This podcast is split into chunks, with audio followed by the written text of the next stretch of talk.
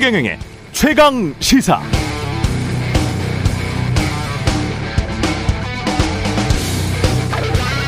불법 전력이 있는 단체가 이번 민노총 집회처럼 타인의 법익이나 공공 안녕 안정 질서에 직접적으로 위협을 끼칠 것이 명백한 집회 시위에 한해서는 집회 시위 제한을 검토하겠다. 집회 시위 제한을 검토하겠다.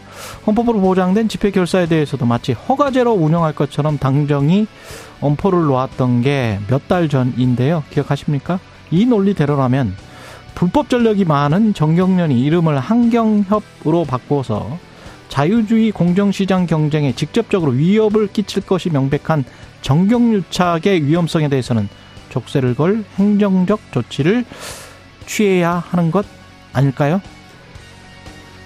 아니죠. 사실 전자나 후자나 두 논리 다 말이 안 됩니다.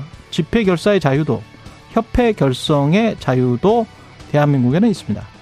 그러나 우리는 노동자들에 대한 집회 시위를 제한하고자 하면 음 그럴듯하게 들리고 추악한 정경유착의 역사를 갖고 있는 재벌 대기업 연합회 탄생을 재탄생을 제한하고자 하면 제한하자고 하면 왠지 거부감을 느끼는 모순된 생각을 아주 자연스럽게 받아들입니다.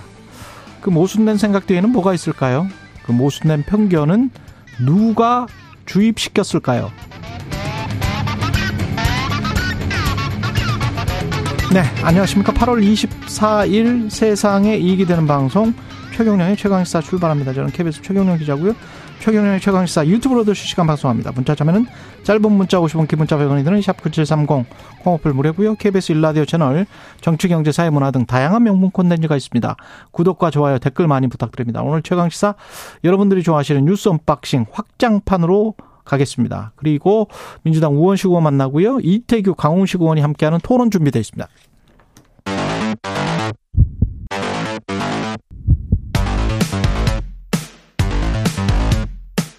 오늘 아침 가장 뜨거운 뉴스 뉴스 언박싱 네, 재난 문자가 와 있네요. 부산, 울산, 경북, 경남, 제주 지역 호우특보입니다. 많은 비가 예상됩니다. 산간 계곡, 하천변, 산책로, 범람이나 급류로 휩쓸림 사고가 있을 수 있으니까요. 가급적이면 그쪽으로는 가지 마시고요. 비가 올 때는 차량 속도 줄이는 것 아시죠? 지하 차도 입구 등 물이 흐르는 경우에는 출입을 금지해 주시기 바랍니다. 예. 뉴스 언박싱 목요일, 목요일이지만 확장판. 왜냐하면 내일 확장판을 저희가 못합니다. 예, 그래서, 예, 오늘 확장판을 좀 당겼습니다. 민동기 기자, 김민하 평론가 나와 있습니다. 안녕하십니까? 안녕하세요. 예, 북한이 정찰 위성을 쐈는데 실패했습니다. 네. 이 북한의 공식 매체 조선중앙통신이 조금 전인 오전 6시 15분쯤에 공식적으로 보도를 했습니다. 아, 평안북도 철산군 서해 위성 발사장에서 정찰 위성을 어, 제2차 발사를 단행을 했는데 1단계, 2단계는 모두 정상 비행을 했지만 3단계 비행 중 비상 폭발 체계에서 오류가 발생해서 실패했다. 이렇게 공식적으로 보도를 했고요. 발사하고 난 뒤에 2시간 30분 만에 실패 사실을 공식적으로 인정을 했습니다. 조선중앙통신은 일단 원인을 빠르게 규명을 하겠다라고 밝혔고요. 그리고 어, 대책을 마련한 다음에 오는 10월에 제3차 정찰 위성 발사를 단행을 하겠다 이런 내용을 보도를 하고 있습니다. 음. 아, 북한의 군사 정찰 위성 발사는요 지난 5월 31일 이후에 85일 만이거든요. 아, 원래 사전 예고를 했었습니다. 24일 0시부터 31일 0시 이 사이에 군사 정찰 위성을 발사를 하겠다 이렇게 사전 예고를 했었는데 첫날 바로 발사를 했다가 실패를 했습니다. 음. 그러니까 뭐 발사 실패라는 게 북한이 세운 기준에 이제 미달하는 그러한 발사였기 때문에 발사 실패다 이렇게 평가하는 것이고 왜냐하면 예. 지금 말씀하신 것처럼 로켓이 뭐 3단계 분리될 때 이제 문제가 생겨서 이제 어 실패했다는 거니까 그런데 이제 발사를 한 것이죠. 이 결국은 발사를 한 것이기 때문에 유엔 안보리 결의 위반이다 이렇게 볼 수가 있습니다. 그럼 그렇지 않아도 이제 한미일이 뭔가 이제 함께 해보자 이렇게 우리가 뭔가를 결정해 놓은 상황에서 북한이 미사일 발사를 한 거에 대해서 뭔가 또 대응을 해야 되지 않겠습니까? 그런 논리로 이제 굴러가는 거죠. 그러면 이제 유엔 안보리 결의 위반이라는 거를 이제 근거로 해서 어떤 종류의 또 여기에 대한 대항 행동을 할 것이기 때문에 그것에 대항하는 어떤 행동이 어떤 결과로 나타날지를 지켜볼 필요가 있는 것 같고요. 일단 대통령실을 국가안보실 소집하고 여러모로 이제 어이 회의를 소집하고 NSC를 소집하고 이제 대응을 하려는 그런 분위기였는데 합참이 지금 합참도 이 발사는 실패한 것으로 평가한다 이렇게 얘기가 나오고 있기 때문에 그 어느 정도의 수위로 이루어질지에 대해서 좀 지켜봐야 되겠습니다. 그리고 프리고진이 사망한 것 같습니다. 그죠? 그러니까 이걸 러시아 통신이 러시아 언론들이 보도를 한 그런 예. 내용인데요. 지난 6월에 프리고진 프리고진에 관해서도 설명을 좀 해주셔야 될 것 같습니다. 러시아 민간 용병 기업입니다. 예. 바그너 그룹의 수장이고요. 그렇죠. 지난 예. 6월에 무장 반란을 일으켜서 그랬었죠. 푸틴 예. 대통령하고 아주 격렬한 갈등을 일으켰던 그런 당사자였는데 예. 비행기 추락 사고로 숨진 것으로 보인다 이렇게 러시아 관영 타스 통신이 보도를 했습니다. 어, 모스크바에서 일단 이륙을 했고요. 이 비행기가 아, 상트페테르부르크로 향하던 중이었는데 에, 서부 트레리 뭐 트베리 지역의 한 마을 근처에 추락을 한 것으로 일단 보도가 되고 있고요. 예. 승무원 3명하고 뭐 승객 7명 등 탑승자 10명이 전원 사망한 것으로 일단 보도가 되고 있습니다. 아, 타스 통신이 러시아 연방항공 운송국 관계자 말을 인용을 해서 이렇게 보도를 하고 있습니다. 일단 탑승자 명단에 아, 프리고진의 이름이 포함된 것으로 확인이 됐다. 이렇게 이제 보도를 하고 있고요.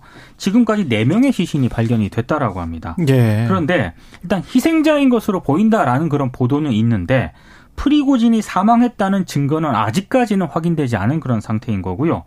다만 그 바그너 그룹이 운영하는 소셜 미디어가 있습니다. 이 그 소셜 미디어에서 프리고진이 탑승한 이 항공기가 러시아 방공망에 의해 격추가 됐다. 이런 내용을 소셜 미디어를 통해서 밝혔고요. 그리고 목격자 말을 또 인용을 해서 이 비행기가 이륙 30분 만에 연기를 내뿜으면서 지상으로 추락을 했고 30분 만에. 네. 화염에 휩싸였다라고 지금 음, 전했거든요. 그러니까 이게 음. 아, 방공망에 의해서 격추가 됐다라고 한다면은 이건 또 다른 문제가 발생할 가능성이 있는 상황입니다. 제가 오기 전에 그 외신의 뉴욕타임즈에 마침 영상이 나왔더라고요. 그거 어떻게 찍었는지 모르겠어요. 그, 그 러시아 쪽에서 영상이 있던데 그냥 자유낙하를 해요. 비행기가. 그냥 쭉 떨어지는데 거기에 화염이 살짝 보이기는 하고 이미 연기가 떨어지면서 연기가 나고 있습니다. 그러면서 마치 그 낙엽이 떨어지는 것처럼 비행기가 떨어지더라고요. 네. 보통 이렇게 뭔가 조, 조종관이 좀 잘 안 잡힌다거나 뭐 해가지고 뭘 어떻게 불시 착륙을 한다거나 뭐 이런 식의 어떤 시도가 있어야 되지 않겠습니까? 만약에 조종사가 뭐 제대로 돼 있다면 기체가 돼 있다면 근데 그런 영상은 그 아니었어요. 실제로 예. 이 지금 트위터라든가 그렇죠. 소셜 미디어에 그 영상이 막 지금 이렇게 보도가 언급이 되고 있거든요. 예. 그걸 보면은 단순 추락 사고라든가 이렇게 보기는 좀 어려운 그러니까. 측면이 있습니다. 그럼 낙엽 떨어지듯이 그냥 떨어지더라고요. 근데 이제 예. 뭐그 비행기의 모습은 그 비행기가 어떤 시점에 찍혔느냐에 따라서 또 상태가 있나요? 다르기 때문에 아. 그 비행기에 떨어지는 모습만 가지고 이제 추정할 수는 없는 것이고 그러니까 우리가 그렇겠지. 악력이라고 예. 하는 게 있지 않습니까? 이게 어느 정도의 이제 왜냐하면 비행기 굉장히 무거우니까 그렇지. 그런데 이 악력을 받지 못하는 상태까지 추진력이 떨어졌을 경우에는 뭐 그런 식으로 떨어지는 상황도 있을 수가 있어서 이게 그 전에 이제 어떤 상황인지 를 같이 봐야 이제 확인이 될 것 같은데 근데 지금 확실한 거는 어쨌든 러시아 항공 당국은 프리고진은 사망했다라고 주장하는 것 같아요. 그래서 프리고진하고 드미트리 우트킨이 이 비행기에 탑승하고 있다라는 걸 확인을 했는데 말씀하신 말씀드린 드미트리 우트킨의 경우에도 바그너 그룹에서 이제 꼭대기에 있는 사람 중에 하나거든요. 그리고 이 비행기는 그럼 뭐냐? 이 비행기는 뭐냐에 대해서 AP 통신의 경우에는 어, 항적 추적 데이터를 근거로 해서 바그너 그룹 소유로 등록된 비행기가 모스크바에서 이륙한 지 몇 분 후에 비행 신호가 끊어졌다. 이렇게 보도를 했고 이 추락한 비행기의 사진에서 포착된 숫자 표식이 과거 촬영된 바그너 그룹의 전용기와 일치했다. 이렇게 보도를 하고 있습니다. 그럼 이 비행기는 일반적인 이제 민항기가 아니고 음. 바그너 그룹의 전용기인 거일 수 있는 거거든요. 예. 그런 가능성이 상당하기 때문에 그런 이제 바그너 그룹 관계자들이 탑승한 거죠, 결국은. 그렇죠. 그들이 이제 사망한 것이다라고 추정할 수 있는 대목이 있고 그다음에 이런 일이 벌어지면 미국 기자들이 이제 미국 대통령에게 물어볼 거 아니겠습니까? 지금 이제 휴가 중인데 조 바이든 대통령이 이렇게 얘기를 했습니다. 전에 이런 질문 받았을 때 내가 한 말 기억할지 모르겠다. 음. 나는 내가 프리고진이라면 뭘 탈지에 대해서 조심할 것이다. 이렇게 얘기를 했는데 실제로 어떤 일이 일어나는지 모르지만 난 놀랍지 않다. 이렇게 아, 얘기를 했다는 거거든요. 그렇죠. 그리고 기자가 푸틴 대통령이 배후에 있다고 생각하냐 이렇게 물어보니까 러시아에서 푸틴이 배후에 있지 않는 일은 별로 일어나지 않는다. 그런데 나는 답을 알 만큼 충분히 알지는 못한다. 그렇지. 이렇게 답을 해서 예, 예. 그럼 이제 미국 대통령의 심증은 음. 이 배후에 뭔가 러시아 당국의 어떤 공작이라든가 이런 게 있지 않겠느냐라고까지 의심하고 있는 상황이다. 다만 확실한 정보는 아마도 미국의 정보 당국의 분석이나 이런 걸 거쳐서 그렇죠. 확정하는 단계가 있을 것이다. 이렇게 좀 추측이 됩니다. 우리가 사실 그 반란이 실패했을 때도 프리고진을 과연 살려두겠느냐. 그렇죠. 그런 이야기를 많이 했었는데, 예. 2532님, 4년 만에 연차 사용해서 4년 만에, 야, 축하드립니다. 가족들과 휴가 왔는데요. 언박싱 들으려고 혼자 바닷가로 나왔는데, 확장판을 하기 때문에 저를 위한 선물 같습니다. 뭐 이렇게. 2532님. 바람이 많이 불 텐데. 네. 죄송합니다, 예. 저희가. 예. 아, 조심하셔야 됩니다. 예. 네. 예. 휴가 만끽 하시기 바랍니다. 후, 후쿠시마 오염수는 오늘 오후 1시에 지금 방류한다고 하네요. 그러니까 교도통신이 보도한 내용인데요. 예. 일본 정부하고 도쿄전력이 오늘 낮 1시에 처리수 방류, 그러니까 일본 오염수 방류를 시작하는 방향으로 조정하고 있다. 이렇게 보도를 했습니다. 아, 오늘부터 하루에 460톤씩 17일 동안 7,800톤의 오염수를 방류할 계획이라고 하고요. 올해에는 네 차례에 걸쳐서 전체 오염수의 2.3%를 내보낼 계획입니다. 도쿄전력이 방류 첫 해기 때문에 신중하게 진행하는 것이다. 이런 입장을 밝혔습니다. 일본 언론들은 어, 굉장히 좀 우려를 지금 표명을 하고 있습니다. 그렇죠. 그러니까 국내 언론이 아니라 일본 언론의 우려를 몇 가지 좀 전해드리면요. 예. 지금 일본 정부 같은 경우에는 원전 폐로와 관련해서 음. 몇 단계 그 계획이 있거든요. 그렇죠. 1단계는 원전 내에 보관된 핵연료 반출을 2년 안에 완료한다. 그리고 2단계는 지금 핵연료하고 주변 구조물이 엉켜 생긴 덩어리 있지 않습니까? 예. 이걸 일본에서는 데브리라고 하는데 예. 이걸 꺼내는 작업을 10년 안에 시작을 한다. 뭐 이런 계획 등을 세워놓고 있습니다. 예. 그리고 3단계가 원자로 철거 등 본격 작업에 나서고 사고 이후 한 40년 이내에 2051년까지 폐로 작업을 마친다. 이게 일본 정부의 계획이거든요. 예. 근데 이 과정에서도 새오염수는 계속 바다에 이제 버릴 수밖에 없는 그런 상황인데 일본 정부의 원자력 정책 핵심을 담당한 관계자가 어제 일본 언론과 인터뷰에서 폐로가 3, 40년 만에 끝날 것이라고는 아무도 생각하지 않는다. 이렇게 얘기를 했고요. 마이니치 신문은 2051년 폐로 완료라는 목표는 이미 파탄났다. 이렇게 지금 보도를 하고 있습니다. 일부 보도는 이번 세기 안에 끝나지 않을 수 있다 이렇게 이야기를 하더라고요. 그렇습니다. 예. 그리고 아사히 신문 같은 경우에는요. 어, 지금 후쿠시마 원전 1호기부터 3호기까지 원자로에는 이 880톤에 달하는 데브리가 남아 있거든요. 근데 지금 2021년에 2호기에서 데브리 꺼내기를 시작할 예정이었는데 이게 두 차례 연기가 됐다. 그리고 올 하반기 개시를 목표로 하고 있지만 꺼내는 양은 불과 몇 그램에 불과할 것이다라고 아사히 신문이 보도를 했습니다. 그렇지. 이게 가까이 가면 죽, 죽으니까. 죽, 죽는다는 지금 네. 그 정도로 지금 굉장히 네. 강한 고성량 방사성이 나온다는 얘기거든요. 그렇죠. 네. 근데 여기에 대해서 일본 정부가 대책, 대책을 제대로 세우고 있는가? 음. 이건 일본 언론들도 우려를 제기를 하고 있습니다. 그러니까 이게 일본 정부의 계획과 그것에 대한 주장의 구조가 어떻게 되냐면 어제도 좀 말씀드렸습니다만 그러니까 후쿠시마 원전에서 멜트다운이 일어난 것이잖아요. 그 연료봉이 어 이게 어 이 제어가 되지 않으니까 녹아내린 것이고 그 녹아내리는 과정에서 원전 내 구조물이나 이런 것들하고 잔해하고 뒤엉킨 그런 잔해물들이 지금 내부에 있는 겁니다. 그리고 이 잔해물들은 지금 말씀하셨듯이 이 고선량의 어떤 그런 방사능을 내뿜고 있기 때문에 지하수라든가 빗물이라든가 이런 것하고 접촉해 가지고 오염수를 생산을 하는 거거든요. 이 구조 속에서. 그런데 일본 정부는 여기에 대해서 폐로 작업을 지금부터 시작을 할 것이다라고 주장해 왔습니다. 그리고 그 폐로 작업은 2051년에 완료가 된다라는 게 기본적인 계획이었는데 그 계획 안에는 지금 말씀하신 것처럼 이 데브리라고 불리는 그 핵 연료봉하고 잔해가 이제 들러붙어 있는 것을 제대로 꺼내고 꺼내고 그와 병행해서 오염수들을 배출하여서 이 결국은 후쿠시마 원전 폐로를 완료한다라는 계획인 거예요. 그런데 여기서 중요한 건 두 개가 다 한꺼번에 돼야 되거든요. 근데 말씀하신 것처럼 사람이 들어가서 그것을 이제 수거할 수 없는 일이고 그렇죠.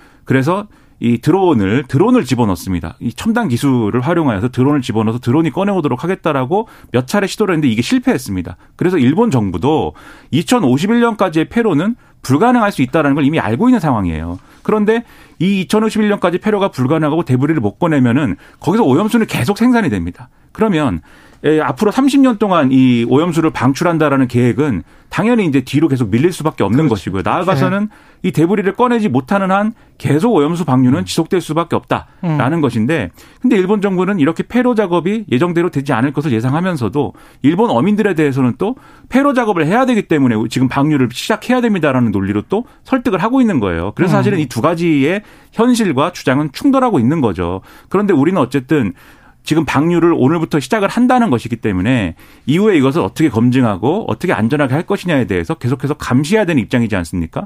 지금 우리 정부는 그걸 잘 하겠다라고 얘기하고 있지만 향후 30년, 40년, 50년 동안 이게 유지될 수 있는 거냐. 그리고 잘 할 수 있는 수단이 우리가 할 수 있는 수단이 없어요, 사실. 그렇죠. 그리고 네. 50년에 이를 때까지 일본이 계획한 그 안전한 알프스의 알프스라는 기계에 의존한 어떤 그러한 안전한 방류가 일본이 주장하는 예. 안전한 방류가 지속될 수 있는 것이냐 여기에 대해서도 일본 언론들이 우려를 제기하고 있고 이것은 괴담이 아니다라는 얘기를 지금 하는 겁니다. 이, 자꾸 우리가 까먹는데 아니 우리가 사실 공중 화장실 공중 화장실에 침만 뱉어도 사람들이 째려보잖아요. 공중 화장실에 침만 뱉어도. 근데 바다는 유엔이 정한 해양법에 모든 국가가 바다를 보존하고 보호할 그렇죠. 의무가 있습니다. 네. 근데 모든 국가가 있어요. 근데 거기에 관해서 우리는 찬성이나 지지하는 것은 아니다라고 하면서 그러면서도 강력하게 반대하는 성명서 하나 전달하지 못하고 있는 게 저는 이게 이해가 안 돼요. 그리고 만약에 어 잘못돼서 바다가 오염됐어요. 이 일본 정부가 책임질 수 있습니까? 못 지죠.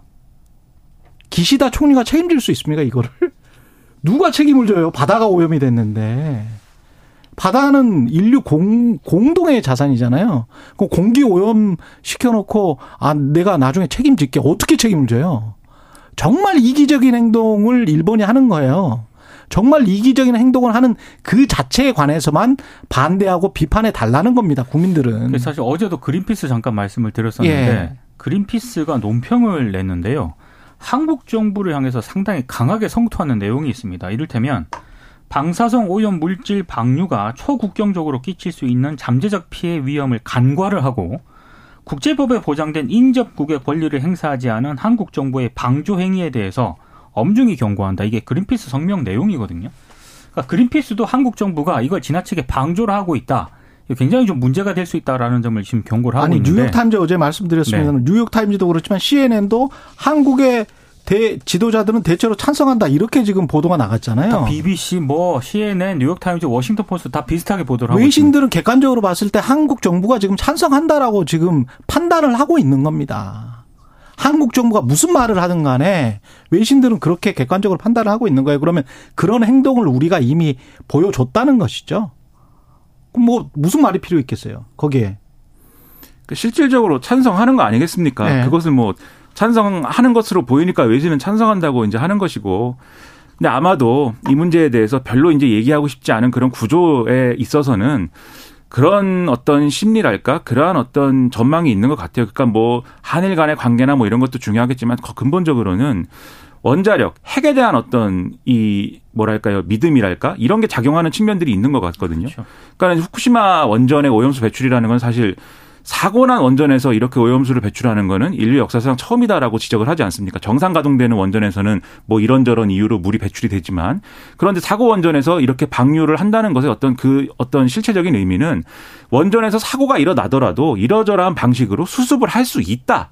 라는 거거든요. 그 그럼. 전례를 지금 예. 만드는 거예요, 일본이. 예. 그러면 우리가 여기에 대해서 반대해야 된다 이렇게 얘기를 하지만 이 원자력이라는 것을 핵이라는 것을 제대로 활용해야 되고 뭔가 이용하고 싶은 사람들의 어떤 그러한 마음에서는 이게 사실 정당화돼야 그러니까 원전의 최대 약점이 뭡니까? 사고가 나면 이거 수습할 수 없다라는 약점에 대해서 지금까지 할 말이 없었던 거잖아요. 사회적 비용으로 다 떠넘겼지 않습니까? 그렇죠. 그렇죠. 근데 이제는 할 말이 있다라고 주장할 수 있게 된다. 이런 감각들이 있는 것이고 그 찬성 내지는 암묵적인 지지 행위를 하고 있는 여러 이 사, 람들과 집단과 국가들의 입장에는 지금 미국이나 캐나다 아무 말도 안 하잖아요. 그 원자력 발전업계 입장에서는 늘 핵폐기장을 사회적 비용으로 떠넘겨서 그 비용 자체를 계산을 안 하고 그리고 우리가 생산할 수 있는 킬로와트가 얼마기 그렇죠. 때문에 편익이 훨씬 높다 이렇게 주장을 하고 있거든요. 네. 그 핵폐 기장을 만들어서 유지하고 그 사람들한테 보상 주고 이런 거는 전혀 계산을 안 해요. 그렇죠. 그래서 예. 그 정당화되는 맥락이 있기 때문에 말을 안 하는 측면이 있고 또 하나는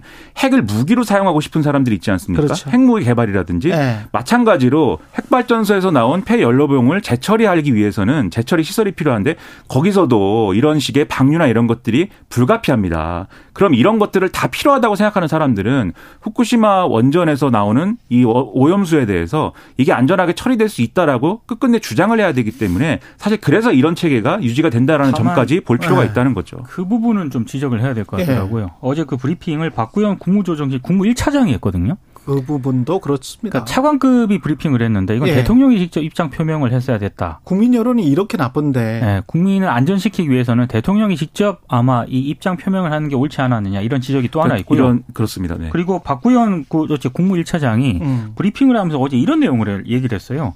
일본의 방류 계획은 일본이 스스로 책임하에 결정하면 되는 것이지 한국 정부가 찬성하느냐 반대하느냐의 나로 연결할 문제는 아니다. 이렇게 얘기를 했거든요. 왜 그러면 다른 나라는 배상을 요구합니까? 지금 일본은 일본 내에서 지상에서 뭔가 부지를 조성해서 하면 돈이 엄청나게 들어간다는 그렇죠. 거 아니에요? 예. 그러면 그만큼 혹시 해양 오염을 일으킬 그 가능성에 관해서 본인들은 제로라고 생각한다고 하더라도 본인들이 품평 그러니까 레피테이션 명성과 관련해서 뭔가 해를 끼치니까 한 7, 8천억 정도를 어민들한테 주는 거 아닙니까? 그렇죠. 그러면 다른 나라 어민들한테도 줘야지. 당연히. 당연히 배상해야 되는 거 아니에요? 다른 나라 어민들도 지금 피해 보고 있는데. 그래서 이제 이런 우려와 이 어떤 이런 것들이 있기 때문에 저는 이제 민동 기자님 말씀하신 것 중에 그런 부분이 굉장히 중요하다. 어쨌든 이게 국민적인 우려가 있고 반발이 있을 때는 대통령이 설명하거나 설득하는 게 전 중요하다고 생각하고 그래서 설득하거나 설명하는 노력을 예를 들면 어떤 국가적인 큰 대사를 결정하고 그 결과가 어떤 것들이 우려가 된다고 할 때 예를 들면 한미일 간의 군사협력이 강화된다든지 이런 여러 가지가 최근까지 있지 않았습니까? 근데 대통령이 설득하려는 노력을 안 하는 거에 대해서 좀 뒤집어 봐야 된다. 이거 대통령이 설, 설득을 하고 설명을 해야 그나마 이제 국민들의 의심이 덜어지는 것이지 그것도 안 하고 오히려 무슨 얘기를 하면은 괴담이라고 해서 혼나기만 한다. 그럼 그거는 제가 볼 때는 민주주의의 리더십은 아니다. 이런 생각이 들기 때문에 무슨 괴담을 이야기를 하고 있는지 모르겠어요. 설득을 네. 해주시기 바랍니다. 예, 날씨 교통 정보 로라님이 아주 재밌는 댓글 아주 촌철 살인을 해주셨습니다. 바다가 일본 거임 이렇게 바다는 일본 게 아니죠. 인류 공동의 겁니다. 글로벌 공공재입니다. 예. 날씨 교통 정보 듣고 뉴스 언박싱 다시 시작하겠습니다. 네, 뉴스 언박싱 다시 시작하겠습니다. 민동기 기자, 김민아 시사평론가와 함께하고 있습니다. 이균용 대법원장 후보자 무너진 사법 신뢰를 회복할 것이다. 어제 김명수 대법원장하고 면담하기 위해서요. 예. 대법원 청사를 방문을 했거든요. 이때 기자들 앞에서 최근 무너진 사법 신뢰와 재판 권위를 회복을 하겠다. 재판의 공정성과 중립성은 어느 나라 사법 제도에서도 기본이다. 이렇게 얘기를 했습니다. 그러면서 이제 기자들의 관심은 대통령과 친하다 이거 아니겠습니까? 이 질문이 나오니까 이균용 지명자가 아, 제일 친한 친구의 친구이다 보니까 그렇다.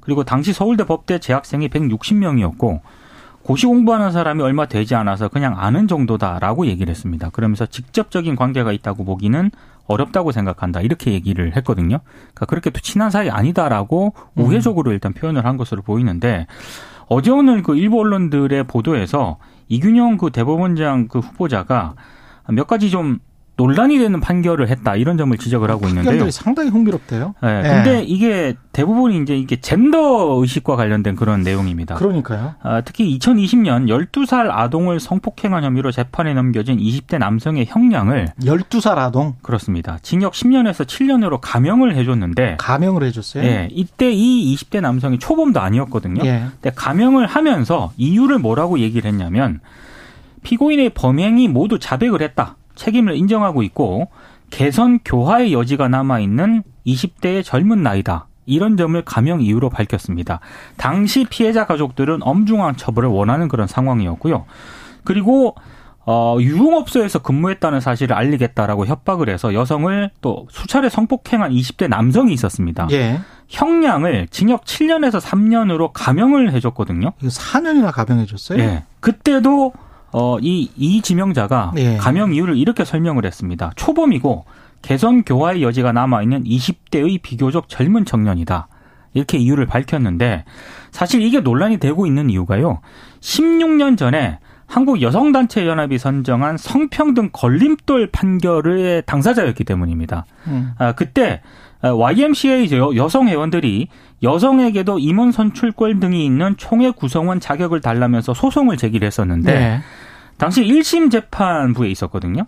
원고 패소 판결을 내렸습니다. 이거는 진짜 이해가 안 돼요. 그러니까 YMCA에 임원 선출하는데 지금까지 계속 남성만 해왔던 이유가 총회 구성원이 아니기 때문에 그렇습니다. 총회원의 자격을 우리도 달라, 우리도 회비 내고 하는데 그러니까 이제 남성 위주로 돼 있었던 거예요. 서울 네. 기독교 청년회가. 네. 그래서 소송을 했는데 근데 그게 원고가 패소됐어. 왜냐? 내부에서 자율적으로 해결해야 되는 문제다. 그렇습니다. 근데 참고로 이 판결은 항소심과 대법원에서 용인될 수 없는 성차별이라면서 여성 회원들의 손을 최종적으로 들어줬습니다. 당연하죠. 이게 아니 내부에서 해결이 안 되니까 법원에다 소송을 한 거 아니에요. 근데 그걸 내부에서 해결하라고 다시 원고 패소 판결을 해? 그럼 사법부가 왜 존재합니까? 그러니까 이제 어떤 법리를 구체적으로 적용해서 이제 이런 판결을 했는지는 추가적으로 봐야 되겠지만 지금 우리가 이제 지금 본 이런 논리가 어쨌든 감형이라든가 또는 이런 판결의 어떤 핵심적인 논리였다라고 하면은 이건 너무 이상해요. YMCA 판결은 예. 시대를 따라가지 못하는 그런 어떤 판결이 아닌가라는 의심을 좀 갖게 하죠. 왜냐하면 이게 아주 옛날에는 뭐 이런 식의 어떤 그러니까 아무래도 대법원이 이 법원과 대법원의 판결도 뭐 어떤 사회적 인식을 상당히 따라가는 측면이 있기 때문에 아주 과거였다고 하면은 뭐 이런 식의 판결이 가능했을 수도 있겠지만 2016년이면 2000년대 아니에요?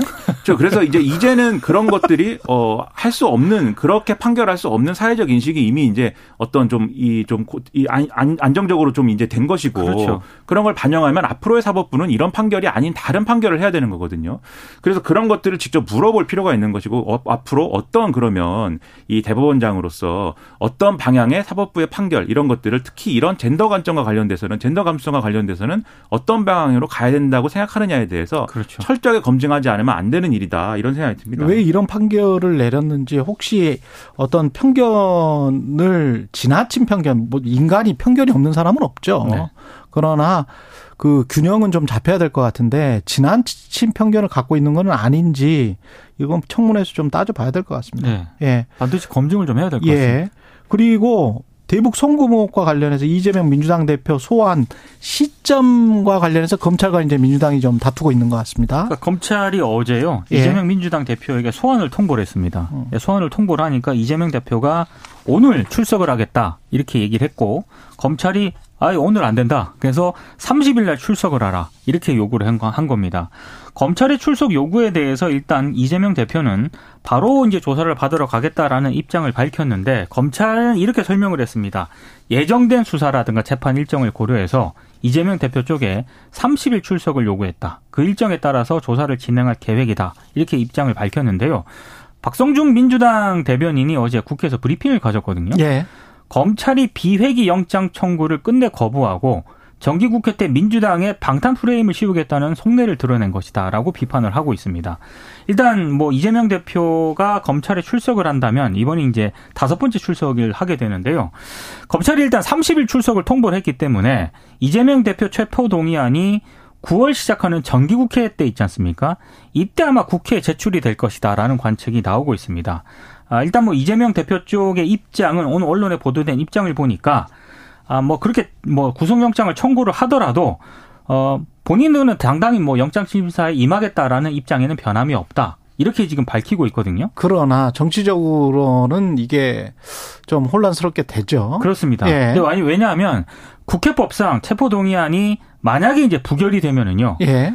아, 이재명 대표가 영장 심사 가고 싶어도 못 가. 네, 그렇습니다. 그렇게 되는 경우기 때문에 네. 아, 그, 그렇다 하더라도 일단 뭐 민주당은 그래서 나오는 얘기가 가결이 될 가능성이 높다라는 그런 얘기가 나오고 있는데 아니면 이재명 대표가 가결해 달라고 직접 국회의원들에게 선언을 좀 해달라. 그 얘기도 나왔거든요. 예. 근데 오늘 일부 언론에 보도된 내용을 보면 일단 체포 동의안에 당론 가결을 공개적으로는 요청하지 않을 가능성이 있다. 이렇게 아. 얘기를 하고 있습니다.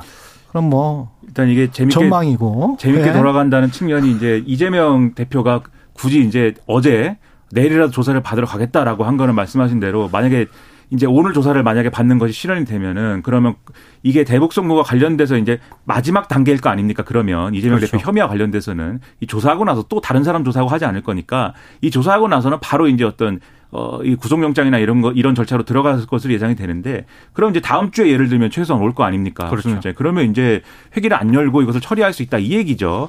근데 검찰은 그렇게 안 하겠다라는 거니까 검찰이 왜 그렇게 안 하는지는 뭐, 뭐, 나름의 사정이 있는 것인지 아니면 민주당의 주장대로 뭐 고약한 어떤 태도가 있는 것인지는 뭐 모르겠으나 어쨌든 안 하겠다라고 하니까 그러면 결국은 국회에서 처리를 해야 될 것 같은데 문제가 되는 게 이제 그 부분이에요. 제가 여러 차례도 이제 말씀드렸는데 지금 오늘 한겨레 같은 거 보도를 보면은 한겨레 보도를 보면은 최근에 이재명 대표가 불체포 특권 포기를 공언했기 때문에 체포 동의안이 국회로 넘어오더라도 민주당 의원들 다수가 찬성표를 던져서 가결될 가능성이 높다고 이 대표 쪽은 보고 있다 이렇게 나오거든요. 음. 그러니까 어차피 이것은 가결이 될 거다라고 이재명 대표가 예상을 하고 있다라는 얘기예요. 음. 그러면 그럼 음. 제가 볼 때는 좀 모양새가 좋으려면 지금 말씀하신 것처럼 이재명 대표가 예. 여러분 가결을 그냥 시켜 주십시오. 그냥 저, 저 공언한 대로 불체포 특권 포기하겠습니다. 이렇게 아. 얘기를 하면은 사람들이 아 이재명 대표가 첫째 뭔가 당당하게 하는구나. 둘째, 이재명 대표가 요구했더니 또 민주당에서 어, 또 그렇게 어, 이, 이 어떤 요구를 받아주는구나. 그러니까 음. 이재명 대표의 리더십이 상당히 유지가 되고 있구나. 이런 것들이 확인이 되면서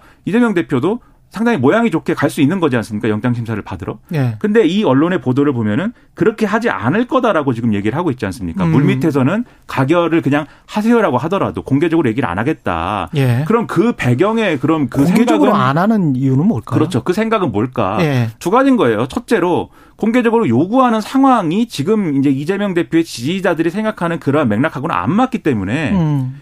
이 지금 이재명 대표의 지지자들의 어떤 요구를 반영하는 민주당 의원들의 주장은 뭐냐면 우리가 그냥 어 이 의원 저기 뭐 어, 본회의장에서 퇴장을 해가지고 이거를 무력화시키자라든지. 어. 그러 우리가 그럼에도 불구하고 퇴장을 하면 부결이 되는 겁니까? 근데 그 이 당일은 부결이 되는데 네. 다음에 또 근데 처리를 또 하기 위한 일정을 잡아야 됩니다. 그렇죠. 예, 네. 또 해야 되기 때문에 사실은 네. 실효성이 없는데 어. 그렇게 주장을 하거나 아니면 우리 KBS 라디오에서도 인터뷰할 때 그렇게 얘기를 했는데 부결시켜야 된다고 생각한다. 이거는 정당한 영장 청구가 아니다. 네. 그런 얘기를 한다든지 이런 목소리 내고 있거든요. 이게 지지층이 그렇게 요구하기 때문이에요. 아. 그러니까 이재명 대표도 지지층의 그러한 맥락과 어긋나는 행동은 하지 않겠다. 그러니까 여전히 지지층의 지지를 안고 간다. 이거고요. 첫째로. 예. 둘째로는 이렇게 이재명 대표가 공개적으로 요구를 안 한 상태에서 가결이 되지 않습니까? 만약에 예. 그러면 당연히 지지층 내에서 찬성한 녀석들은 누구냐 뭐 이래가지고 논란이 되고 할 텐데 그러면 당연히 친명 비명 간의 신경전과 항쟁이 계속 계속되는 거잖아요.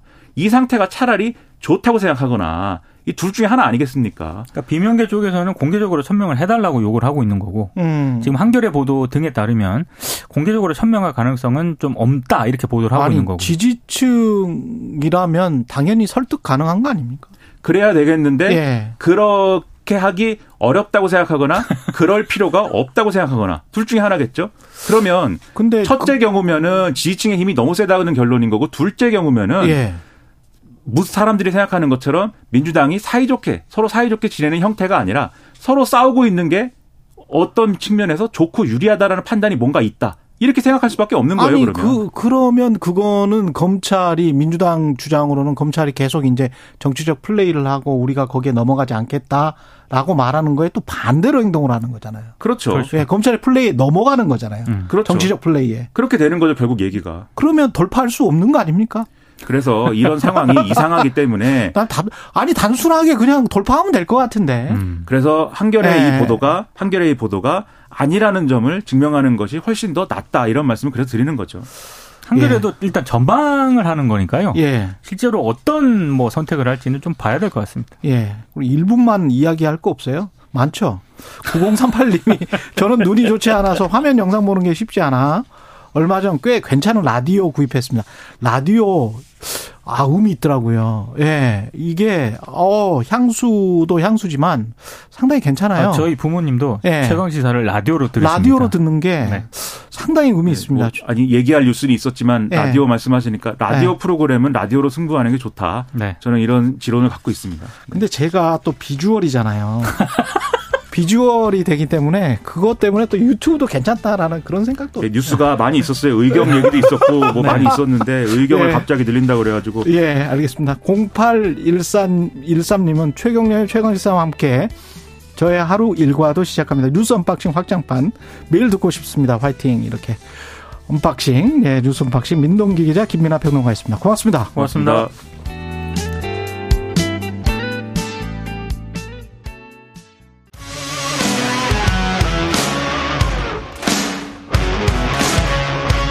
오늘 하루 이슈의 중심 최경영의 최강 시사.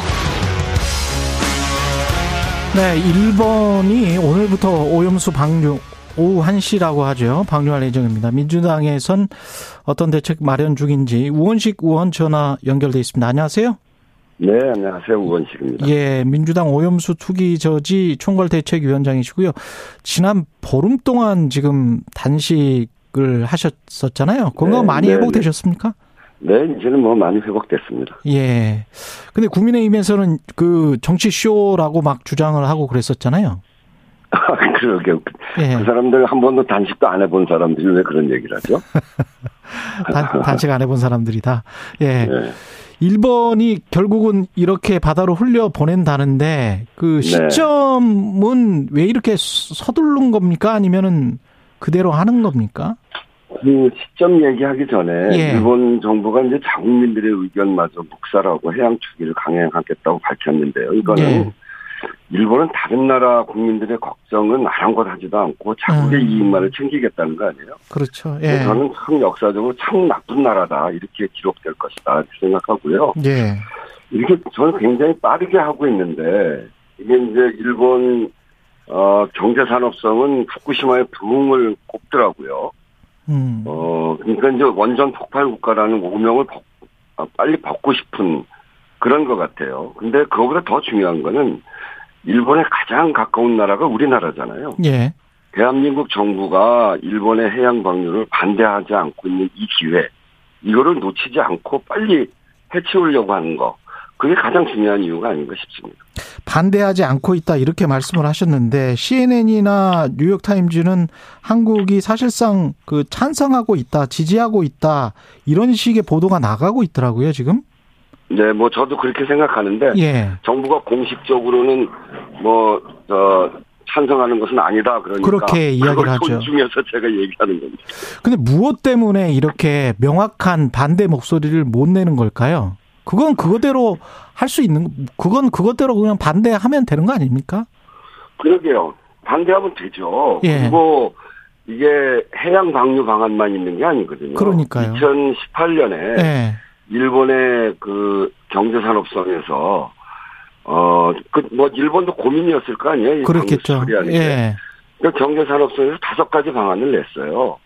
지층 주입 방안도 있고 음. 또그 저 콘크리트로 해서 지하 그러니까 땅에다가 묻는 방안도 있고 물을 없애는 그러니까 수소 방출 방안도 있고 아. 수증기 방출 방안도 있고요. 아, 그리고 그렇죠. 다섯 번째가 해양 방류 방안이에요. 예. 근데 그 가격을 보면 어 이 지층 주입 방안하고는 100배 차이가 나고 음. 수증기 방출 방안하고는 10, 10배 차이가 난 가장 값싸고 손쉽게 처리하는 방안이 해양 방출 방안이거든요. 아. 그러니까 우리 정부는 다른 건 안 했어도 아니 다른 대안이 있는데 왜 다른 나라 우리나라 국민들한테 걱정을 끼쳐가면서 해양 방류 방안을 하냐. 다른 음. 수증기 방출 방안만 하더라도 그런 걱정이 없거든요. 예. 국내 저 일본 내에서 처리하는 거 그런 얘기라도 좀 했어야 되는데 그런 예. 얘기조차도 안 한 거에 대해서 정말 윤석열 정부는 책임져야 될 겁니다. 근데 대통령실 예산으로 오염수 안전 홍보 영상, 유튜브 영상까지 제작을 했단 말이죠. 그거 이것도. 연안 국가들은 굉장히 이례적입니다. 우리나라만 지금 하고 있다고 외신들도 보도를 하고 있는데 정말 부끄러운 일입니다. 이 국민의 세금으로 국민이 반대하는 일본의 그 오염수 방류를 그게 안전하다고 홍보하는 예산을 쓰고 있으니 이거는 어 진상 규명을 해야죠. 그리고 그 책임을 물어야 됩니다. 국민들이 전 용납하지 않을 거라고 생각해요. 시점에 관해서는 요미우리 신문에서도 그 전에는 아사히 신문에서 이상한 보도가 나왔었고 요미우리 신문에서는 한국 전쟁을 한국 정부를 배려해서 24일 공식 결정했다. 요미우리 아사히는 일본의 양대 신문인데 다 비슷한 그러게요. 보도가 이거는 그러니까 사실의 신문- 영역이라 보세요. 예. 예, 아사히 신문하고 거의 같은 논조로 이야기를 한 거죠. 그렇죠. 이거를 이제 정부는 사실 무근이다 이렇게 이야기를 하고 있는데 예. 어, 이게 사실이라면 이 대한민국은 순식간에 아주 정략적 이익에 국익을 팔아먹는 그런 정권이 집권한 나라 꼴이 되는 거 아닙니까? 음. 그래서 우리 정부 가만히 있으면 안 됩니다. 그냥 이렇게 어, 사실이 아니다라고 어물쩍 넘어갈 일은 아니고 왜냐하면 이, 이 보도를 해서 국민들이 느꼈을 모멸감 또 정부에 대한 배신감 이런 것들이 얼마나 크겠어요. 국민이 그 대한민국 정부에 대해서 이렇게 모멸감을 느끼게 그냥 두는 건 안 되고요.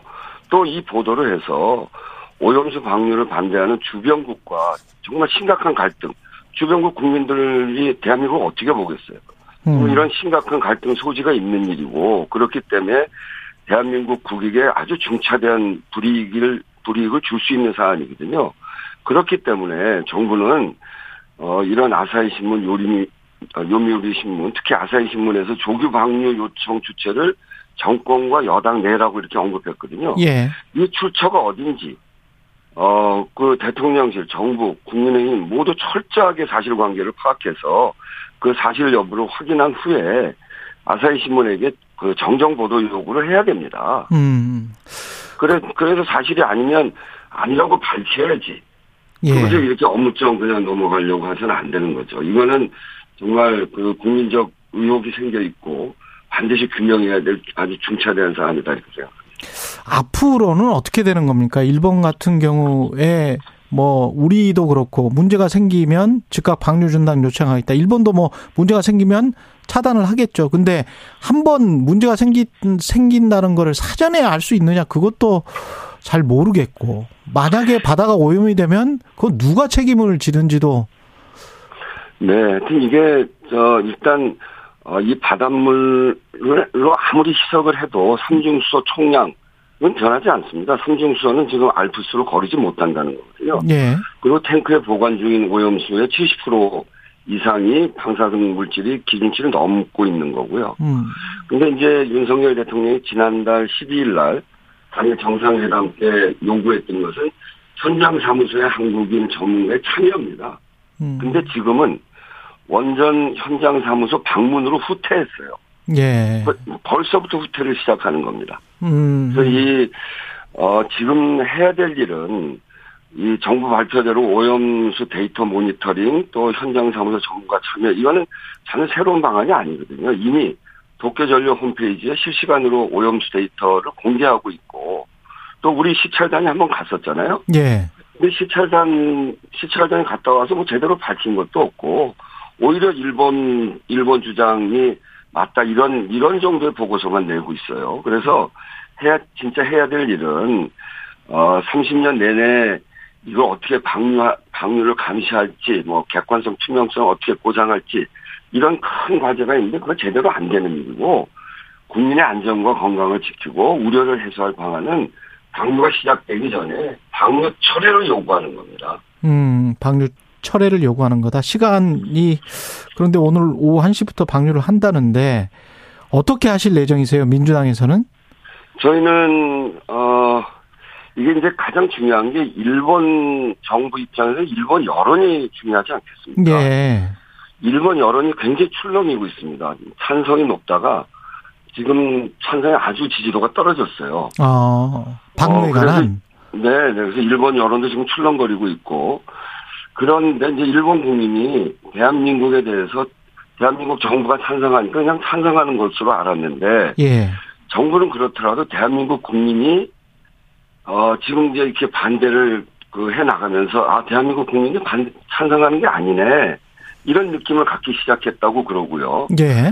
그리고 이제 그 우리로서는 일본이 다른 나라 국민들의 피해를 그 아랑곳 하지 않고 일본이 자- 이 일본의 욕심만 채우는 나쁜 나라라고 다른 나라 국민들이 생각하겠구나 하는 것을 알도록 만드는 게 중요한 일입니다. 근데 일본 사람들이 다른 사람에게 피해 주는 거는 또 굉장히 그 꺼려하고 싫어하는 그런 또 사람들이잖아요. 네, 그러니까 예. 일본 가까이 있는 우리나라 음. 국민들이 반대한다는 여론을 여론을 조성하겠다. 알게 되면서 아. 이게 출렁대고 있는 거고요. 그래서 이그 저희 민주당은 바로 그런 점들이 중요하게 중요하게 보고 있기 때문에 예. 오염수 방류를 국제 범죄다 대한민국 주권 침해 상황이다. 이렇게 규정합니다. 그래서 3당과 시민사회, 국민들과 힘을 합쳐 총력 대응을 하겠다고 밝혔고요. 예. 그래서 시- 어, 지금 17개 시도당별 후쿠시마 대책위를 다 구성을 해서 활동을 시작했고, 음. 253개 지역위원회별로 규탄 행동을 시작을 했습니다. 그리고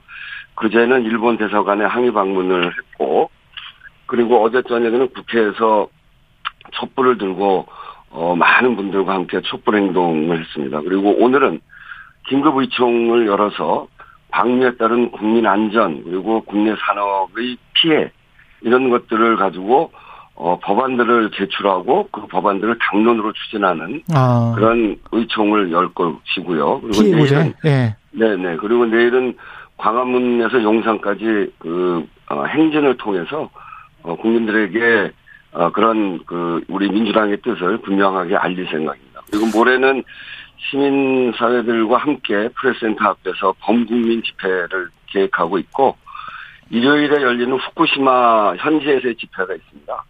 어, 거기에 저하고 정의당의 어, 저 의원 한 분하고 이렇게 해서 같이 어, 후쿠시마를 방문해서 우리의 뜻을 전하려고 합니다. 그 탄핵 이야기까지 나오고 있습니까? 민주당에서 대통령 탄핵? 어, 뭐 아직은 저 지금 이제 민주당이 열심히 하는 것이고 다음 예. 총선에서 승리하는 일이 우선적으로 해야 될 일이거든요. 예. 그래서 이제 뭐 탄핵 얘기는 아직 그렇게 본격적으로 나오고 있지는 않은데요. 예.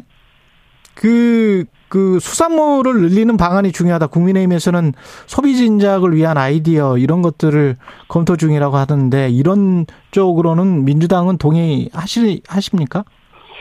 어민의 피해를 최소화시키기 위해서 정말 다양한 수단을 다 동원해야 됩니다. 예. 근데 이제 단체 급식을 어제 손일정 의원이 얘기하시던데 그거는 별로 좋아하실 것 같지는 않아요. 음. 국민들이 안전 걱정 때문에 수산물을 피하고 그래서 이, 사- 이 수산업에 지금 문제가 생기는 거 아니겠어요? 예. 이제 그거를 단체 급식에 넣는 거를 국민들이 좋아하실지 그건 잘 모르겠고 어 그렇기 때문에 우리 정부가 우선 해야 될 일은 첫 번째는 후쿠시마 오염수 방류 중단을 위해서 즉각적으로 태도를 바꿔야 됩니다. 그리고 두 번째는 수산물에는 방사성 어, 방사능 전수 조사를 통해서 안전성을 확보하는 보장하는 노력을 더 해야 되고 그리고 세 번째는 피해 어업인들에 대한 지원책을 마련하는 거 어, 이것이 지금 정부가 해야 될 일이다 이렇게 생각합니다. 당 민주당 내 이슈로 좀 넘어가 보겠습니다. 이재명 대표 그 구속영장 청구와 관련해서는 검찰과 지금 일자가 안 맞는 것 같은데 검찰은 계획대로 30일에 하겠다. 이거는 정치적 의도가 있다고 생각하십니까? 저희는 이제 단지 이게 시기가 잘 안 맞는 게 아니고 예. 이제 체포영장 보내는 것 때문에 그렇잖아요. 예, 예.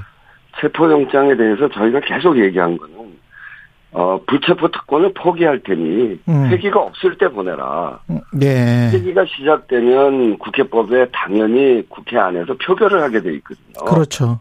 그 표결을 하면 어, 우리 당내에서 이러저러한 다른 견해들이 있기 때문에 음. 분란이 있을 수도 있고 예. 당 대표가 당 대표의 체포 동의안에 대해서 국회의원 대부분들은 아이 그 무슨 체포냐 이렇게 생각하실 테고 또 일부 사람들은 국민들 어, 또그 어, 국민들 일부에서 또 그런 요구가 있으니까 그런 요구 수용하자 이럴 수도 있잖아요. 근데 그렇기 때문에 당 대표가 아예 나 불체포 특권을 포기할 테니까 회기 없을 때 보내라. 예. 그럼 회기 없을 때 보내면 될 거 아니에요. 굉장히 시간이 많이 있었는데 왜 그 비회기 기간에 안 보내는 겁니까? 난그 검찰이 이렇게 회기 기간에 그것도 정기국회가 시작되고 예. 어그 정기국회가 시작되면 120일 동안 그 회기를 회기를 중간에 중단할 수도 없어요. 어. 그렇기 그렇기 때문에 어이 이 정기국회 전에 보내든지 정기국회 끝나고 보내든지 하면 되는데 꼭 그 정기국회 전에 그 많은 시간을 다 그냥 저 소비하고 어, 허- 예, 소비하고 정기국회 들어가서 꼭 볼- 검찰이 정치행위 하는 거죠. 검찰이 체포영장을 보내는 그, 그 권한을 가지고 지금 정치하는 겁니까? 음. 그렇기 때문에 이건 정말, 어, 윤석열 정부의, 어, 그런 정치적 이익에 부합, 부합하게끔 하는 거 아니냐. 검찰이야말로 정치하듯 수사하고 있는 거, 이거는 결국은 국민들이 검찰에 대해서 심판할 거다. 저는 그렇게 생각합니다. 근데 그럼에도 불구하고 하여간 30일에 그걸 보낼 거란 말이죠. 그러면은 민주당은 30, 일에 보낼지 뭐 그 후에 보낼지 예, 그 후에 보낼지는 예. 하여간 그 그렇게 되면 회기 중에 보내면 뭐 한쪽에서는 가결을 해 달라고 그냥 이재명 대표가 선언해 버려라. 이런 목소리가 있는데 어떻게 보세요? 우원식 의원님은?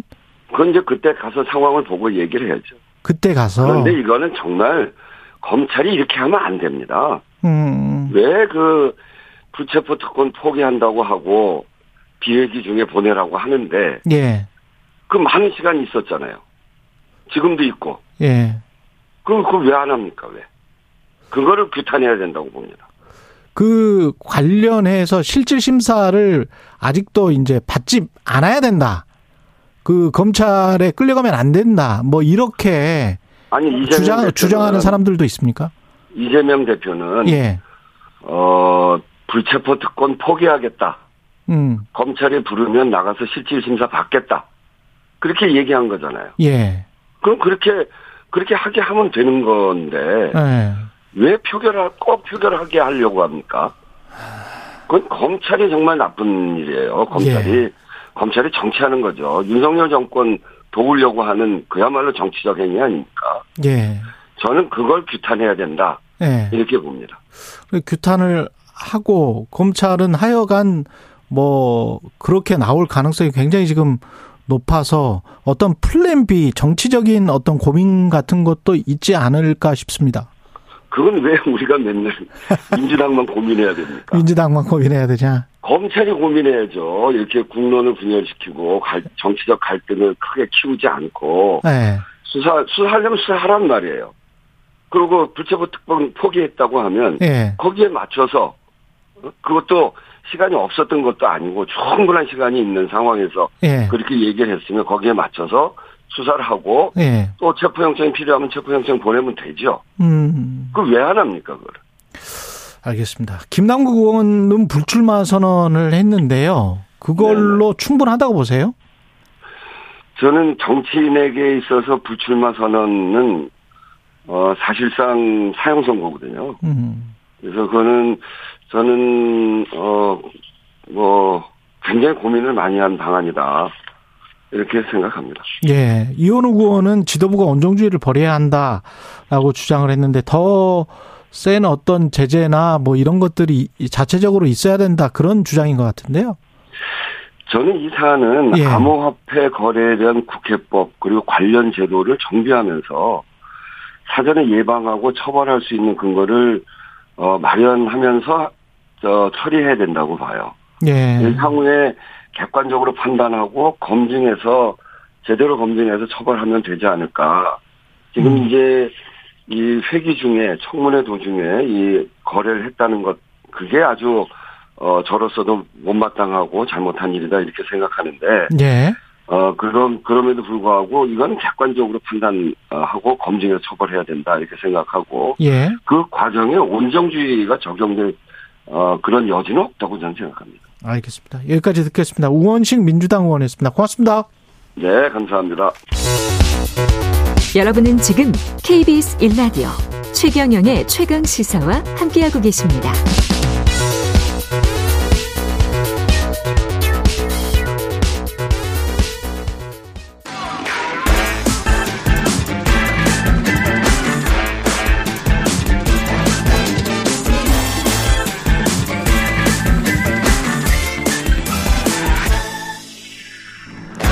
한 번 더 뉴스 시간입니다. 오늘은 한국경제신문 최영찬 기자와 함께합니다. 안녕하십니까? 네, 안녕하세요. 예. 치안 강화 대책으로 정부가 의무 경찰 제도의 카드를 꺼냈다고 합니다. 그렇습니다. 최근에 그 신림동 뭐 공원 칼부림 그렇죠. 사건이라든지 예. 또뭐 서현역 흉기 난동 사건이라든지 이런 흉악 범죄가 굉장히 좀 사회 문제로 대두되고 그렇죠. 있잖아요. 예. 그래서 이제 내놓은 대책이 정부가 어제 의경 제도입을 언급을 음. 했습니다. 의무 경찰제는 이제 병역 대상자가 군에 입영하는 대신에 이 경찰에 복무하면서 경찰 치안 업무를 보조하던 제도인데요. 그렇죠. 지금 1982년에 만들어졌다가 아, 지난 5월에 사실상 이제 폐지가 됐습니다. 그렇죠. 그러니까 계산해 보면 2021년 6월이 마지막 의경 선발이었고요. 그 입영자들이 전역하면서 자연스럽게 없어진 거예요. 이에 따라서 이제 우선 윤희근 경찰청장은 어제 이렇게 설명을 했는데요. 신속 대응팀 경찰력 3,500명, 주요 대도시 거점에 배치될 4,000명, 뭐 이렇게 해서 약 8,000명을 순차적으로 채용해 운용하는 방안을 국방부 등과 협의하겠다 이렇게 밝혔습니다. 그렇군요. 한 준비 과정이 한 반년 7, 8개월 정도 예. 걸릴, 걸릴 것으로 보입니다. 지금 보니까 2021년 6월에 선발된 의 경은 예, 예. 끝까지 쫄병이었네. 그런 셈이죠. 야, 너무 이거는 아우 안타깝다. 진짜 이게 보니까 너무 안타까워. 그리고 앞으로 7, 8개월 후에 선발되는 첫 선발된 사람은 서, 선발되는 예. 사람은 끝까지 병장인 끝까지 거야. 병장인 거죠. 네. 수경이라고 하죠 거기서. 예. 좋겠다. 그런 생각도 갑자기 들고 군대 이야기 나오니까 갑자기 그런 생각이 드네. 예. 야 이게 정말 군번이 중요합니다. 이거는 군번이 굉장히 중요해요. 예. 이게 지금 일선 경찰들은 좀 환영하는 분위기고. 아무래도 예. 그럴 거예요. 왜냐면은 이제 의경이 2018년부터 계속 좀 해마다 20%씩 감축이 됐었거든요. 예. 그러니까 그러다가 이제 올해 4월 이제 5월 이제 완전히 사라진 건데 경찰이 이제 검경 수사권 조정도 있고 해서 이래저래 업무량이 좀 늘어났잖아요. 업무량은 늘어났는데 인력은 그, 뭐 거의 그대로 유지거나 또 의경 줄여버리니까 좀 인력난이 가중된다 이런 평가가 음. 있었는데 원래 어디든 뭐 방송사도 마찬가지겠지만은 네. 일손 거둘 사람 한 명이라도 더 있으면 어, 좀 좋잖아요. 네, 그러다 보니까 네. 지금 이 소식에 좀 현장 경찰들은 좀 반기는 분위기인데요. 네. 가령 이제 치안뿐만 아니라 뭐 재해, 재난 예방에도 좀 한결 수월해질 수 있다. 좀 이런 좀 얘기들이 나오고 그리고 순찰을 돌 때도 당연히 좀 보조 역할을 할 수 있다 보니까 그런 부분에서 확실히 좀 나아질 거다 이런 평가가 나오긴 합니다. 그런데 사회적으로도 그렇고 아들 가진 부모님들은 이게 맞나 싶기도 할 것 같습니다. 그렇습니다. 예. 사실 이 올해 폐지되기 전에도 경찰청이 국방부하고 한번 좀 제도를 유지할 수 있을지 논의를 했었더라고요. 음. 근데 결국 합의점을 못 찾았어요. 그러니까 지금 국방부 입장에서는 현역병도 모자라는 판에 예. 의경 인원을 확보하는 건 쉽지 않다 이런 논리고요. 이제 군은 현재 병력 규모를 유지하려면 연 26만 명이 필요한데 이 군에 입대 가능한 20살 남성이 2025년 기준이면은 22만 명밖에 안 된다는 거예요. 그럼 4만 명이 모자랍니다. 그렇기 그렇죠. 때문에 어제 이제 유승민 전 의원 국방위원장 출신이잖아요. 비판 아. 대열에 합류했어요. 군도 모자라네. 그러니까요. 예. 경찰이 필요하면 정식으로 경찰을 더 충원해서 범죄를 예방해야지 왜 의무경찰 제도협이 말이 되냐. 총리라는 분이 이게 또 총리가 어제 같이 발표했거든요. 아, 총리가 발표한 거예요? 네. 총리라는 분이 무슨 생각으로 이렇게 함부로 말하는지 제발 생각 좀 하고 현실을 보고 대책을 내놓기 바랍니다. 이렇게 또 꼬집었습니다. 근데 그렇게 생각해 보니까 어떤 국가가 예. 싸게 예, 사람을 쓰겠다. 어제 이제 그런 그런, 네, 그런 예방... 의도가 있는 거 아니냐 뭐 이런 생각도 예, 들어요. 군인권 센터도 어제 그런 식의 좀 비판 성명을 냈고요. 게다가 신림동 공원 이이 사람이 이제 환자인지 아닌지는 정신질환 환자인지는 밝혀지지는 않았지만 네. 이게 지금 살인까지 간 칼부림 사건 뭐 아 신림동 공원이 살인 사건 살인 살인이 됐죠. 예. 네네. 근데 그런 거 같은 경우에 의무 경찰이 그러면 직업 경찰도 아닌데. 그렇죠. 군복무 때문에 사실상 물론 뭐 물론 육군 대신 지원을 했다곤 하더라도 예. 근데 이제 부모 입장에서는 이제 그치. 국가에 2년 정도 1년 반을 이제 그렇죠. 그 맡긴 건데 그렇죠. 이런 굉장히 위험한 상황에 처한 것에 보낸다는 게 좀 쉽게 납득이 안 될 수도 있고요. 그러니까 치안 거기다가 예. 치안 강화 대책으로 의무 경찰 제도 카드를 꺼냈다는 거잖아요. 예, 예. 그러면 치안 강화에 전면에 서서 밤에 순찰도 하고 그런 셈이죠. 뭐 좀 어두운 곳도 좀 가보고 낮에도 그래라는 이야기인데 그게 이게 좀 그렇습니다. 예. 아무래도 지금 좀 계속 잡론을박이 이어질 것 같고요. 예. 군 병력도 좀 모자라는 건 있고 근데 그렇죠. 지금 이게 계속 그 총선 때나 이럴 때마다 나오는 게 모병제거든요.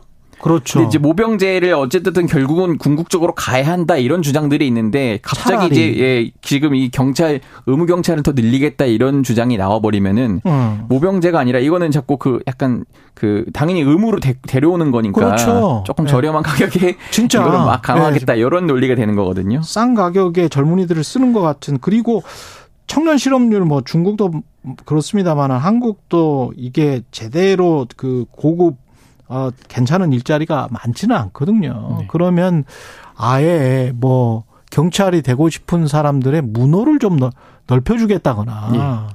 뭐 그런 식으로 해서 물론 훈련이나 이런 것들은 받아야 되겠지만 그런 식으로 해서 뭐 실업률을 좀 더 낮추는 방안 그러면서 예산을 좀 투입하더라도 예. 그 보수 정권의 딜레마인 것 같아요. 이게 예. 그뭐 작은 정부를 지향하지만은 또 치안은 강화해야 될 것 같고 이러다 그렇지. 보니까 이제 네. 예산은 좀 더 들겠죠. 예.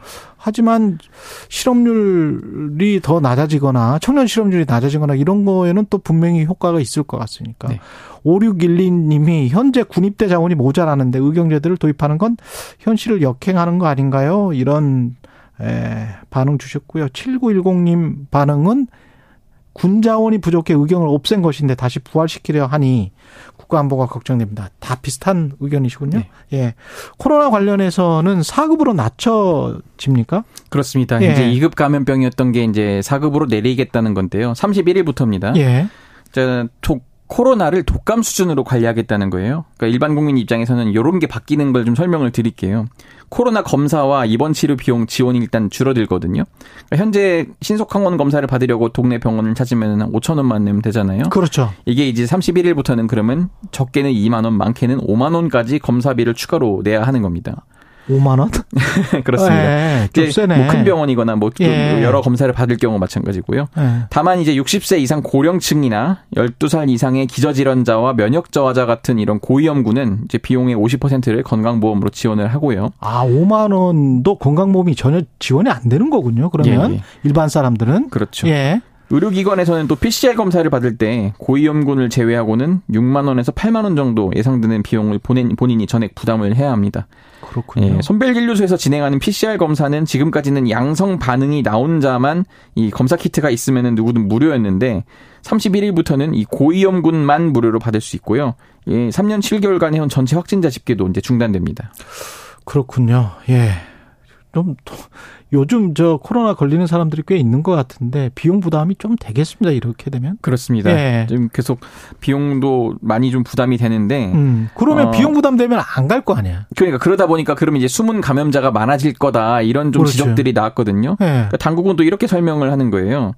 어, 그래도 중증 화율이나 사망률이 독감 수준으로 낮아져서 음. 일상 회복에 지장이 없다. 그러니까 주, 주간 치명률이 0.02에서 0.04%대로 독감과 유사한 수준을 유지하고 있다는 거거든요. 그러면 예. 이제 일반 의료 체계에서 충분히 관리할 수 있는 질병이 된 거다. 뭐 이렇게 설명을 하고 이 있습니다. 말도 맞, 맞아요. 이 네. 말도 맞는데 그런데 이제 마치 국민들 입장에서는 줬다가 뺏는 것 같은 의료복지가 이 관련해서는 분명히 있었는데 코로나19와 관련해서는 예, 예. 있었는데 줬다가 뺏는 것 같은 게 드니까 어 이거 좀 부담되네 이렇게 느끼시는 분들도 있을 것 같습니다. 네. 이 예방 접종이나 입원 치료비 이런 부분은 어떻게 됩니까? 그 예방 접종은 그래도 12살 이상 국민은 무료로 계속 받을 수 있어요. 예. 그러니까 입원 치료비는 좀 다른데 그동안 전체 환자에게 다 지원을 좀 했거든요. 이제 음. 앞으로는 중증 환자에게만 일부 지원합니다. 예. 그러니까 입원 치료비 중에서 뭐 중간자실 격리 입원료 또 비침습 인공호흡기 등 이런 중증 처치 관련 비용에 대해서만 지원을 받을 수 있습니다. 다시 정리하면 예, 코로나 19 걸리면 어떻게 이제 치료 받으면 됩니까? 예, 보통 우리가 이제 감기 증상이라고 하면은 뭐 이비인후과에 간다거나 내과를 가거나 뭐 가정화가 가거나 그렇죠? 이런 식으로 가잖아요. 예. 그런 식으로 그냥 동네 병원을 찾으면 된다 이런 예. 거고요. 그냥 처, 약을 처방 받아서 회복을 기다리면 된다 뭐 예. 이런 상 이런 거고 증상이 심해지면은 의료기관을 재방문하고 또 의료진 판단에 따라서 상급 의료기관에서 이제 진료와 치료를 이어가면 된다. 예. 만약에 진짜 갑자기 중증이 된다 이러면은 코로나19 환자 전담 입원 치료 가능 병원 그 상시 지정 병상 계속 운영을 하거든요. 그또 코로나19 환자 병상 배정 체계 이것도 당분간은 유지하기로 했습니다. 코 감기 독감 걸렸을 때 우리가 이 정도 돈은 안 쓰거든 사실은 검사비 5만 원. 근데 비싸네. 검사 받지 말고 그냥 감기약 받아라 이거죠. 네, 한국경제신문 최영창 기자였습니다. 고맙습니다. 감사합니다. 네.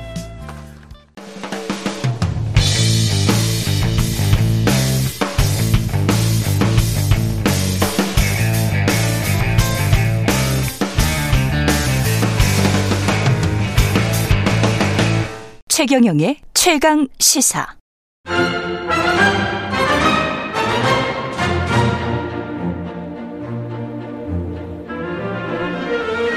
네, 매주 목요일 여야 의원들과 토론하고 있습니다. 오늘은 국민의힘 이태규 의원, 민주당 강훈식 의원 자리하셨습니다. 안녕하십니까? 네, 안녕하세요. 예, 안녕하세요. 예. 후쿠시마 오염수는 오늘 1시에 방류된다고 하는데, 어, 국민들이 약간 좀 불안해하고는 있는 것 같습니다. 그 시점도 좀 빠른 것 같기도 하고, 이상한 그 뉴스를 아사히 신문이나 요미우리에서 비슷한 뉘앙스로 지금 보도를 해서 뭐가 있나 뭐 이런 생각도 들기도 하는데 뭐는 없겠죠 설마 그 우리가 이제 일본의 일방적인 주장 예. 뭐 그거에 근거해서 판단할 필요는 없다고 보고요. 음. 이미 그쪽에서 제기하고 있는 부분에서 정부가 공식적으로 사실이 아니라고 밝혔기 때문에 그럼에도 불구하고 지금 이제 후쿠시마 오염수 방류라는 문제 이 부분을 이제 어떻게 바라볼 것이냐 음. 여기에 따라서 이제 이것을 이제 정치적인 접근을 하는 분들도 계시는 거고 예. 정말 이제 과학적 사실에 근거해서 이 부분을 또 국제적인 관리에 따라서 어떻게 바라보는지에도 차이가 있다고 보여지거든요. 실질적으로 사실 어, 오염수 방류에서 누가 찬성하겠습니까? 그 오염수 방류했는데, 근데 사실 이제 우리나라나 중국을 포함해서 세계의 원전 많은 원전 국가들이 실질적으로 IAEA가 정한 기준과 절차에 따라서 이 오염수를 바다에 방류하고 있지 않습니까? 그렇기 때문에 이제 우리 정부 입장에서 여기는 이제 과학기술적으로 문제가 없다. 이렇다면 그 방류에 대해서 우리가 그걸 어, 법적으로나 어떤 다른 적으로 제재할 수 있는 권한이나 어떤 국제적 규범이나 이런 게 있지 않습니까? 이게 없는 거 아니겠습니까? 음. 실제로 방류를 다 하고 있지 않습니까? 우리나라도 하고 있는 거고요. 중국도 하고 있고 일본도 하고 있고 프랑스, 미국, 캐나다 다 하고 있습니다. 그 기준에 따라서 절차에 따라서 그래서 기준치에 부합하면 방류할 수 있는 겁니다.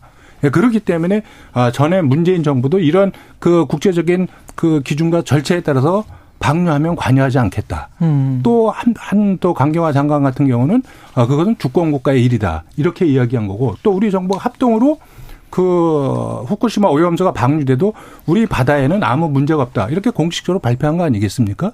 현재 그런 부분에 아, 기전과 근거에 판단해서 우리가 이 문제를 접근해야 된다. 이렇게 생각하고 있습니다. 그 말씀이 맞죠. 근데 이제 만, 말씀이 맞는 오염수 방류에 누가 뭐 찬성하겠냐 이렇게 말씀하셨잖아요. 그래서 저는 사실은 그런 걸 좀 구체화해서 보여주시는 게 이 윤석열 정부가 할 일인데 뭐 요미우리 보도나 우리가 아사히 신문 보도를 왜 이야기하냐면 요미우리 보도도 오염수 문제를 의제에 올리는 걸 보류했다. 한국 측의 입장을 고려해서 이런 이야기거든요.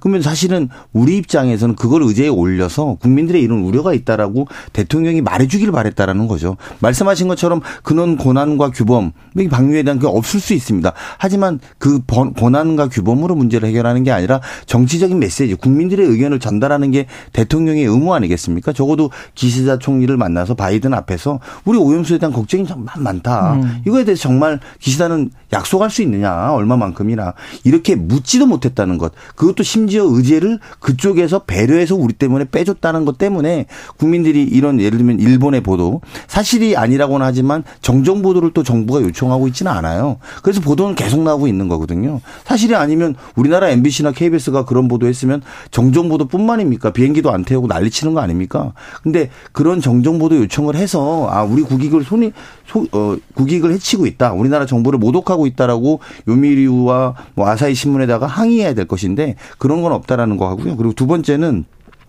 이걸 의제로 올려야 되지 않으니까 어떤 상황이 벌어지냐면 아 한국은 찬성도 하지 않지만 지지도 안 하고 있다라는 입장을 갖고 있다라는 거예요. 그러다 보니까 그린피스가 어제 뭐라고 합니까?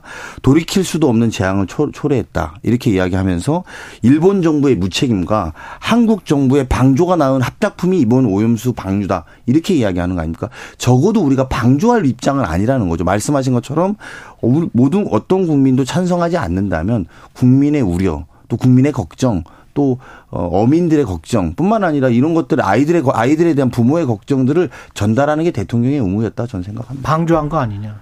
저는 네. 그렇게 생각을 합니다. 이 부분에서 안전 문제에 대해서 국민의 안전과 생명에 대해서 소홀히 할 수 있는 정부는 아무 데도 없습니다. 누구나 다 열심히 하는 거죠. 문재인 정부는 국민의 생명과 안전을 허술하게 생각을 하고 이 후쿠시마 오염수 방류 문제를 용인했습니까? 그건 아니지 않습니까? 그래서 이 부분은 정치적인 접근이나 또 국민의 안전 이 문제에 신경 쓰는 정치적인 접근은 굉장히 중요하지만 과학적 진실에 사실에 입각해서 이 문제를 판단하는 것이 어느 때보다 중요하다고 생각이 듭니다. 가령 예를 들어서 민주당은 이 부분에서 굉장히 어떤 선동적인 메시지들을 내보내고 특히 뭐 이재명 대표 같은 거는 뭐 제2의 태평양 전쟁이다. 이런 제가 볼 때는 정말 어, 이해할 수 없는 표현까지 써대는데 가령 예를 들어서 민주당은 지금 어떤 부분을 감추고 있느냐? 아까도 말씀드렸지만 이 부분은 문재인 정부에서 결정한 부분이다. 그리고 이 오염수 방류 부분에서 원전의 어떤 침체물이나 이런 부분 방류하는 부분에 있어서 지금 국제사회가 어떻게 이루어지고 있는지 지금 이제까지 수많은 삼중 수소들이 지금 이 시간에도 이 시간에도 중국이 우리 서해 바다로 내뿜고 있고 우리나라는 동해로 내뿜고 있고 미국은 태평양으로 보내고 있고 이, 이 부분에 대해서 우리는 왜 그러면 아무 문제도 어 얘기를 안 했고 있냐. 국제사회가 만약에 이 부분이 정말 인체에 치명적인 영향을 준다면 이 문제는 용납할 수 없는 문제였지 않습니까? 근데 그 부분이 적어도 안전 기준에 부합하기 때문에 이 부분이 용인돼 갖고 국제사회가 합의된 기준과 절차에 의해서 지금 이것이 진행되고 있는 거 아니겠습니까? 아까 그린피스 말씀하셨는데 환경 단체들은 그냥 하나만 바라보는 사람들입니다. 그거와 국가가 어떤 정책을 결정하고 판단하는 것은 시민 단체하고는 전혀 다른 영역이라고 보는 거죠. 가령 예를 들어서 지금 이제 후쿠시마 오염수의 지금 잔류량을 배출할 게 이제 134만 톤이라고 그럽니다. 이 134만 톤을 30년에 걸쳐서 아주 조금씩 내보내는 겁니다. 그런데 이 134만 톤이나 양이 얼마냐? 2011년도에 후쿠시마 원전이 사고가 났을 적에 1년 동안 배출된 그때 빠져나간 양의 1000분의 1에 불과합니다. 그때 이 즉각 앞으로 30년에 걸쳐 내보내는 양의 1000배가 넘는 양이 그때 일시에 빠져나갔고 그때는 정 알프스라고 하는 정화 장치도 없었죠. 그냥 다 빠져나갔습니다. 그러고 나서 지금 10년이 지난 상태에서 이제까지 우리 바다에 또 이 태평양 이런 바다에 방사능에 문제가 있다고 지적이 된 적이 한 번도 없습니다. 그, 그것이 과학입니다. 우리가 이 부분에 의해서 접근하는 것이 맞다. 가령 이제 정치적인 접근으로 중국 같은 경우는 반대한다. 뭐 이렇게 이야기합니다. 근데 음. 중국이 실제로 할 수 있는 게 뭐, 뭐 합니까?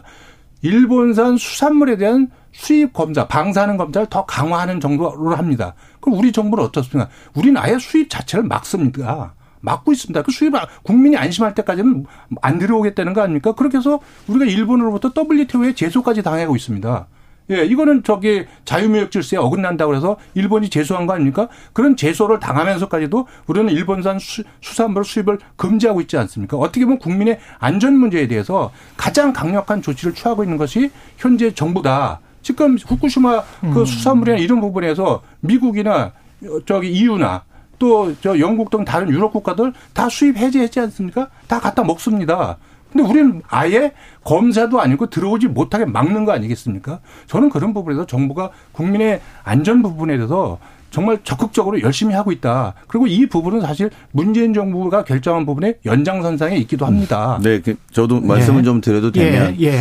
그때 문재인 정부가 이 결정을 했던 안 했던 전 중요하지 않다고 보는 것이 그때 야당도 그런 논리로 다 막지 않았습니까? 지금 말한 삼중소소 문제라든지 야당이 다 주장했던 겁니다. 맞고. 그럼 그러면 사실 새 정부가 바뀌면 아, 그 정부는 박아줄 줄 알았던 국민들에 대한 답변을 하라는 겁니다. 정확하게 생각해 보면 그때 그러면 찬성했습니까? 그런 이야기 했을 때 국민의힘이 아무도 찬성 안 했습니다. 김기현 대표부터 지금 성일종 우리 바다 지키기 위원장 다 그때 반대한 목록들이 그래서 보도를 통해서 연일 나오고 있지 않습니까?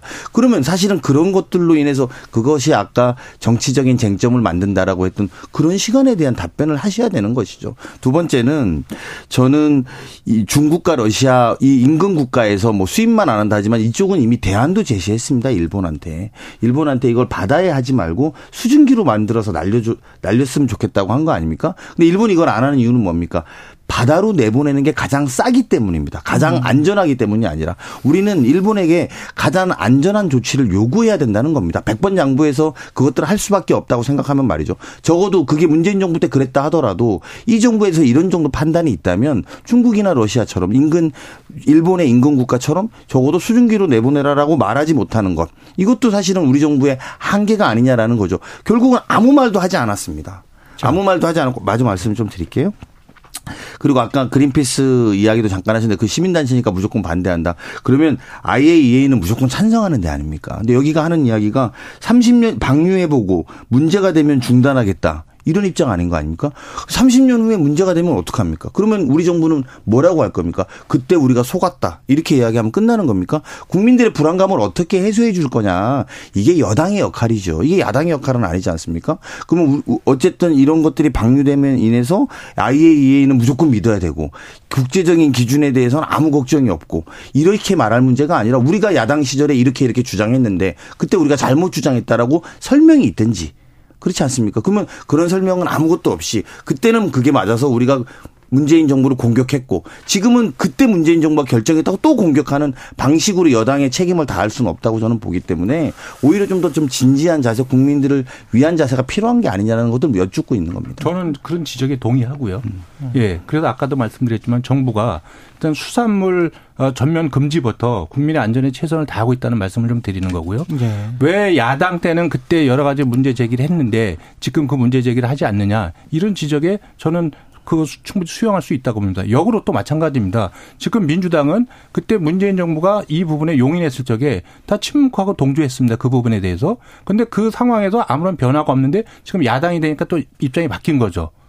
예? 입장이 바뀌었는데 그럼 야당 그 여당 때와 야당 때 왜 입장이 바뀌었느냐에 대해서 충분한 설명이 없는 거죠. 민주당은 마찬가지라고 봅니다. 이런 부분에 대해서 저는 그렇다면 정말 우리 정치가 여기서 무엇이 객관적 사실인가 이 부분에서 진지하게 정말 전문가들과 함께 토론을 해서 합리적으로 그래서 국민의 실질적인 안전에 문제가 있다면 안전에 필요한 조치를 해야 되는 거고 우리가 안전을 누군가가 불안감을 과장해서 증폭시킨다면 그거를 다스릴 필요가 있다고 봅니다. 좀 낮춰서 국민의 안전을 국민을 안심시킬 책임이 책임 있는 정치 세력이라면 그 책임이 있다고 보는 거거든요. 아까 강 의원님께서 말씀하신 이제 그 수증기를 내보내는 부분 과거에도 그런 부분이 언론에 지적이 됐습니다. 그리고 문재인 정부 때도 그 부분에서 이야기한 적이 있었죠. 그런데 그것이 지금 경제적인 문제가 하나가 있고요. 또 전문가들의 말을 들어보면 그것이 오히려 바다의 방류에서 희석시키는 것보다 더 위험할 수 있다는 주장도 있습니다. 그 부분 그 주장에 대해서 저는 이제 그런 부분에서 결국은 우리 정부가 문재인 정부부터 이 부분을 선택을 안 하고 바다에 방류하는 부분들을 우리가 그냥 용인한 거죠. 왜? IA 기준과 절차에 따라서 IA 기준, IA가 그렇게 해놓은 건 이상이 없다. 우리가 생각하는 안전 기준에 부합한다고 얘기했기 때문에 그 부분 우리가 좀 받아들이는 거 아니겠습니까? 다음 이슈로 넘어가겠습니다. 네. 이슈가 굉장히 많아서 역시 저 두 분이 나오시니까 꽉 차네요. 토론이. 예. 흥미롭습니다. 그 검찰 대북 송금 의혹과 관련해서는 이재명 대표는 오늘 출석하겠다라고 했다가 검찰은 오늘은 뭐 수사 일정 때문에 또는 재판 뭐 이런 것들이 다 있으니까 30일 날 나와 달라라고 하니까 이제 민주당은 오 이거 검찰이 또 정치하는 거 아니냐 이렇게 지금 비판을 하고 있고 이 상황은 민주당이 상당히 곤혹스러울 것 같은데요. 민주당 입장에서는 하여간 검찰이 저렇게 그 사법 절차대로 본인들은 하겠다라고 하면 뭔가 그 뭐 내놓을 게 있어야 될 것 같은데 어떻게 지금 풀어야 된다고 보세요? 이재명 대표는 네. 이미 그 국민 앞에 우리가 교섭단체 대표연설에서 불체포 특권 포기하겠다 입장을 말했고요. 예. 그리고 어떠한 소환이라도 부르면 가겠다고 이야기해서 소환을 하는 것에 대해서는 죄송합니다. 예. 소환하는 것에서 응할 겁니다. 음. 그리고 입장을 밝혔는데 이제 문제는 뭐냐면 저희가 이 대목에서 사실은 9월 1일부터 정기국회가 시작되지 않습니까? 그리고 이거 이 이 이 수사는 2년 이 넘는 시간 동안 몇백 차례의 압수수색을 통해서 이미 진행해 온 겁니다. 예. 그럼 이제 지금 상황에서 시간이 더 필요하다라는 것은 전 되게 이해하기 좀 어렵다라는 검찰의 주장 이해하기 어, 어렵다. 실제로 그렇지 않습니까? 2년 동안 조사를 했고 몇백 번의 압수수색을 했으면 적어도 제1야당의 대표한테 소환 통보를 할 때라면 음. 준비는 다 돼 있는 거 아닙니까? 그러면 빨리 가서 빨리 응답하고 음. 또 영장을 칠 계획이 있다면 정기국회에 구제 치지 말고 빨리 쳐달라. 내가 제 법원에 가서 나의 신변에 대해서 묻겠다라는 게 이재명 대표의 입장입니다. 예. 저는 이런 부분 정도까지도 굳이 좀 더 기다려 봐라. 우리가 시간이 더 필요하다라는 검찰의 논리가 국민들에게 설득될 수 있느냐. 저는 그냥 국회를 검찰이 이렇게 저렇게 쥐락펴락 할 수 있다라는 걸 보여주고 있는 음. 장면이 아닌가라는 생각이고 이거는 여야의 문제를 떠나서 말이죠. 여당의 입장에서도 야 이렇게 하지 마라. 굳이 그럴 필요가 뭐가 있냐. 소환에 응하겠다고 하고 안 하, 응하겠지 않겠다는 것도 아니고 더 빨리 가겠다라는 거고 심지어 네. 그리고 그렇게 필요하다면 영장을 쳐라. 영장을 치겠다는 것도 재판 그 법원에 가서 판결을 받겠다는 입장 아니겠습니까? 그럼 굳이 비얘기를 만들어 놓고 이거를 회기 중에 제1야당의 대표를 굳이 치겠다는 것을 저는 오히려 여당도 굳이 그럴 필요가 없는 거 아니냐라고 해줘야 되는 문제가 아닌가라는 저는 어, 생각입니다. 어떻게 보십니까? 저는 두 가지만 음. 말씀드릴게요. 네. 첫 번째 이제 수사 일정 관련돼서 이재명 대표가 가겠다고 하는 날짜와 검찰이 원하는 날짜 다른 거 아니겠습니까? 그렇죠. 네. 이 부분에 있어서는 저는 이제 어, 이재명 대표도 나는 그날 꼭 내가 내가 필요하니 내가 그때가 편하니까 그때 가겠어 하는 것도 문제가 있고 검찰은 오늘 30일 날 수사 일정당 마지막 그때 와. 이것도 저는 잘못됐다고 보는데 얼마든지 조율할 수 있는 거 아닙니까? 이런 부분을 가지고 좀 갈등을 일으키는 거는 저는 검찰도 문제가 있다고 생각을 합니다. 아. 예. 이재명 대표도 문제가 있지만 검찰도 문제가 있다. 과거에는 조율을 했거든요. 이 조율하는 부분이 무슨 수사에 영향을 주는 게 아니지 않습니까? 어. 그렇다면 저는 그렇게 풀어갈 수 있다고 보는 예. 거고요. 두 번째는 이제 비얘기 중에 비얘기를 만들어서 저기 영장 청구를 해달래 이 부분은 저는 조금 난센스라고 보는 게 뭐냐면 음. 비얘기에 만약에 영장을 청구하지 않습니까? 영장을 청구하면 이재명 대표는 그냥 법원에 출두해가지고 영장 실질 심사를 받으시면 됩니다. 그렇습니다. 예? 네. 그리고 이제 회기 때 하잖아요. 회기 때 하는데 본인이 빨리 가서 실질 심사를 받고 싶으면 본인이 때 체포 동의안 올라오면 신상 발언 통해서 저 가서 영장 실질 심사 받을 테니까 오늘 이 체포 동의안을 가결시켜 주십시오. 이렇게 요청하면 민주당은 자체 의석만으로도 가결시킬 수가 있지 않습니까? 가결시키면 또 가서 그냥 영장 실질심사를 법원에 가서 받으시면 되는 겁니다. 그렇기 때문에 비회기 때 해달라, 회기 때 해달라 이건 의미가 없습니다. 본인이 출두 의사만 있으면 얼마든지 본인이 원하는 대로 할 수 있습니다. 그럴 정도의 의석 구조를 민주당이 갖고 있는 맞죠. 거죠. 그뭐 우리 그 이태규 의원님 더 정확하게 아는데 앞부분도 저 동의 같은 음. 맥락이니까요. 네. 뒷부분만 좀 말씀드리면 이제 이런 이런 부담은 사실 있는 겁니다. 무슨 말이냐면 국회에서도 체포 동의안을 가결했다라는 거잖아요. 네. 본인이 요구했던 안 했던 그러니까 정치적 의미가 더해지는 건 사실 그렇죠. 아니겠습니까? 그래서 굳이 그거를 얹히려고 하는 겁니다. 검찰은 무슨 말이냐면 그냥 단순하게 자연 판사에게, 판사에게 아. 국회에서도 체포 동의안을 가결한 것 아니냐. 아. 그것은 굉장히 심각한 거다라고 인식을 만들기 위한 거라고 판단하는 겁니다. 굳이 그럴 필요 가 없다면 말이죠. 굳이 꼭 그래야 된다라면 해야 되겠지만 그러지 그럴 필요가 없는데 제1야당의 대표를 자기네 당의 의원들을 손을 통해서 그럼 이렇게 설명하는 거 아닙니까? 자기네 당 의원들도 가서 체포 동의안에 동의했다.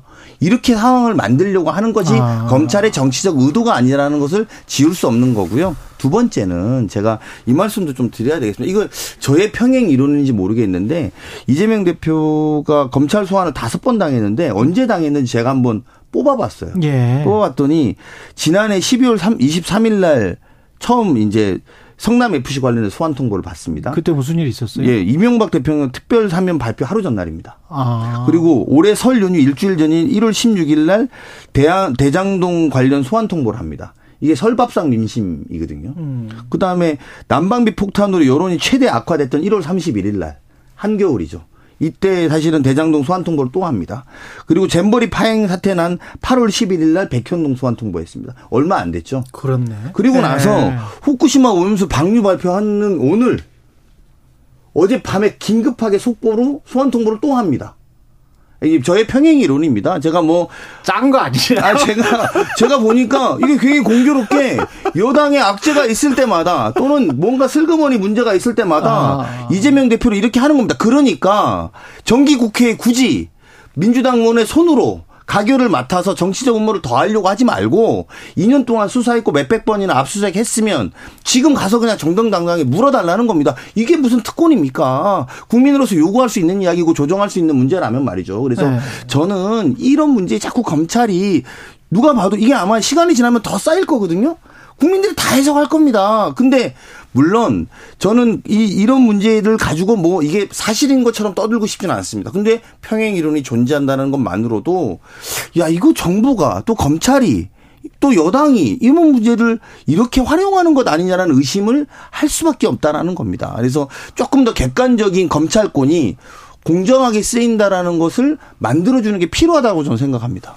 저는 뭐 우리 강 의원님 야당 의원 입장에서 네. 그렇게 생각하실 수 있다고 봅니다. 음. 그리고 과거에 모든 정당들도 그런 거에 연동시켜서 검찰이 정치적으로 이걸 수사를 이용하고 있다. 이런 주장들이 많이 있어 왔죠. 네, 저는 그렇게 야당 입장에서는 그렇게 주장할 수 있다고 보지만 가장 큰 문제는 아까도 말씀드렸지만 불체포 특권 포기하겠다고 그것이 사실 저 성과 없이 끝났지만 민주당 혁신의 1호 권고안 아니었습니까? 그러니까 빨리 해버렸으면 됐다. 예, 그때 해버리고 아. 당당하게 했으면 아무 문제가 없었는데 이거 다 이재명 대표의 업보입니다. 그리고 3일절 날까지 포함해서 방탄국회 소집한 게 민주당입니다.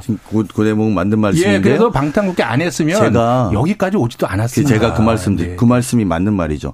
국회 소집하면 이재명 방탄국회라고 저렇게 말씀 계속 하셨어요. 몇 개월 하지 않았습니까? 그래서 지금은 비회기 때 영장을 치라는 겁니다. 그랬더니 지금은 굳이 회기 때 하라는 겁니다. 굳이 표결을 하라는 겁니다. 방탄 속에 들어가서 너희가 해보라는 겁니다. 이게 어떻게 납득이 됩니까? 방탄국회라고 비난을 했으면 비행기 때 치겠습니다. 비행기 만들어 놨으니 그 영장 쳐서 2년 동안 수사했으니 저 이제 야당, 야당 대표 갑시다. 일정 조정이 할 수 있는 부분이기도 하고요. 의원님이나 제가 알다시피 굳이 정기국회까지 기다렸다가 굳이 국정감사를 앞두고 굳이 민주당 의원들 앞에 가서 말해라 신상 발언을 이런 식으로 하는 거는 제가 볼 때 옳지는 않다고 봅니다. 예, 저는 어쨌든 이게 이재명 대표 민주당이 음. 본인이 당당하면 음. 제가 볼 때 이건 거칠 것이 없습니다. 음. 저는 걸어 나가겠다. 예, 나 가결시켜 달라. 영장 실질심사 받겠다. 그 법원의 심판을 내가 받겠다. 이렇게 선언하고 행동하면 어떤 문제도 없고 그것이 어떻게 하면 국민들이 구구절절히 비얘기해달라 정기국회에 청구하는 건 이런 정치적인 어떤 의도가 있다 이렇게 설명하고 그 반박 공세를 펼치는 것보다 하나의 행동, 당당한 행동으로 저는 그냥 헌법과 국회법이 정한 절차에 따라서 당당하게 응하겠습니다. 이 말씀만 이재명 대표 그 한다면 국민들은 훨씬 더 아니 이재명 대표를 다시 볼 겁니다. 뭐 제가 이제 이야기 뭐더 토론이 이제 진행될 필요는 없겠지만 이재명 대표가 네. 이미 그런 입장이에요. 알겠습니다. 그래서 제가 말씀드린 것처럼 네. 교섭단체 대표 연설에서 불체표 특권을 포기하고 나가겠다고 이야기한 겁니다. 근데 굳이 거기에 기술을 넣습니다. 뭐 누구라고 말씀 안 드리겠습니다만 기술. 이 들어왔다 이렇게 판단합니다. 그러니까 그런 네. 자세라면 회기 비회기 따지지 말라는 거죠. 아니, 그러면 방탄국회라고 뭐라고 하시면 안 된다라는 거예요. 저는 아, 회기 중에 쳤다라고 네. 하는 것에 대해서 적어도 비회기 딸수 있으면 또 하나 있어서 한 3, 4분밖에 안 남았는데 그 신임 대법원장 후보자 이균영 판사 같은 경우에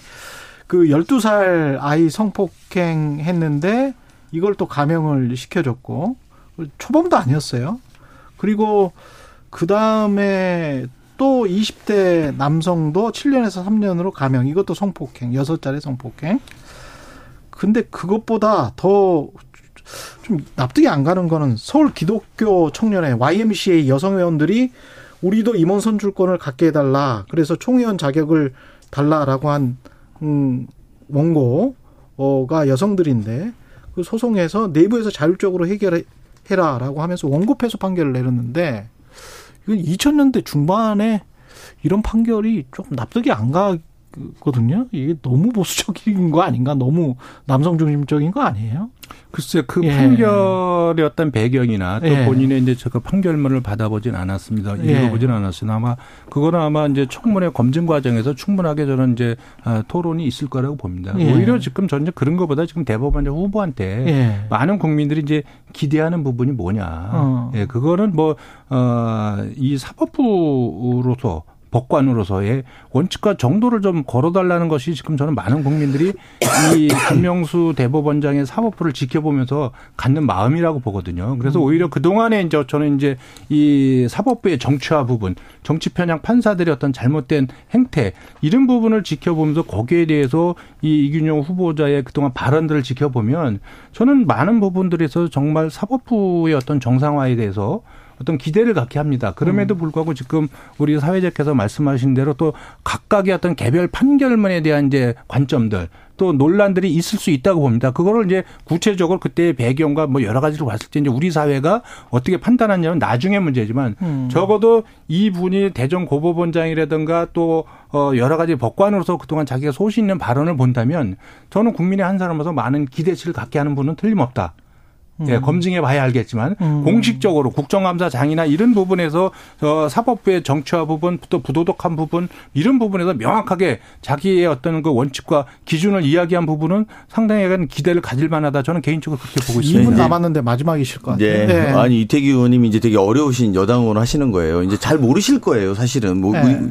여당 의원 한다고 인사 되시는 분을 어떻게 잘 알겠습니까? 이제 신뢰할 수 없, 잘 모르는 분도 음. 일단 맞고 봐야 되니까 어려운 상황들이 이제 계속 생기실 거 거라고 느껴집니다. 말씀 들으면서. 그 민주당이 우리 당의 최기상 의원이 페이스북에다가 이균용 후보자가 윤석열 대통령 취임식에 참석했던 걸 최근에 공개했었어요. 아. 그 되게 재밌는 현상이죠. 사법부의 대법원장이 핵심적으로 되게 중요한 거 아까 말한 것처럼 첫 번째는 어쨌든 중립성이잖아요. 그래서 이제 그런 것에 대해서 지난 대법원장 잘하기를 바라는 어쨌든 이 후보자는 대통령 취임식에 갔던 분이시더라고요. 그래서 아무튼 이게 되게 시사하는 바가 하나 있다라는 거 하나 말씀드리고 싶고요. 음. 두 번째는 뭐 같은 최기상 의원이 페이스북에 올린 네. 글 중에서 법원 공무원 3,300명 이상이 평가한 법원 법원장 이상 다면 평가에서 법원장 재임 4년 동안 늘 최하위 그룹이셨다는 거예요. 실력의 문제죠. 그래서 이거는 사실은 다면 평가에 나온 결과니까 아. 이두 가지를 보면 그런 기대가 좀 저는 좀 좀 약간 민망할 수 있겠다. 이미 다 남아있는. 물론, 어, 김대기 비서실장은 실무 능력을 갖췄고 행정 능력을 검증받았다. 또 약자의 인권을 신장하는 데 서운 법관이다라고 이렇게 설명을 했습니다만 아까 말한 여성의 문제에 대한 네. 판결의 사례라든지 이런 것들 다 드러날 거라고 봅니다. 근데 그래서 사실은 기대만큼 그 이 정부가 생각하는 기대만큼 여당이 생각하는 기대만큼 좋은 후보자인지 뭐 물론 청문회 과정에서 더 드러나야 되겠습니다만 지금은 좀 의구심을 가질 수밖에 없는 상황이라고 좀 판단 들고요.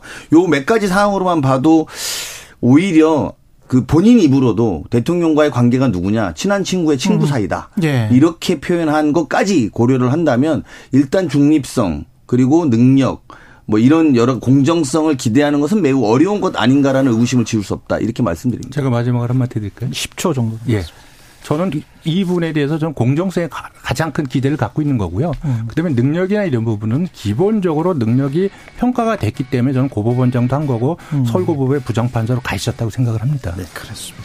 사오공원님이 강훈식 이태규 의원님 오늘 다시 봤어요. 진짜 흥미진진한 토론이네요. 이렇게 말씀하셨습니다. 다시 보실 필요는 없고요. 네, 저는 예상했습니다. 네. 국민의힘 이태규 민주당 강훈식 의원이었습니다. 고맙습니다. 네, 고맙습니다. 네. 예, KBS 1라디오 최경련의 최강시사였습니다. 고맙습니다. 네.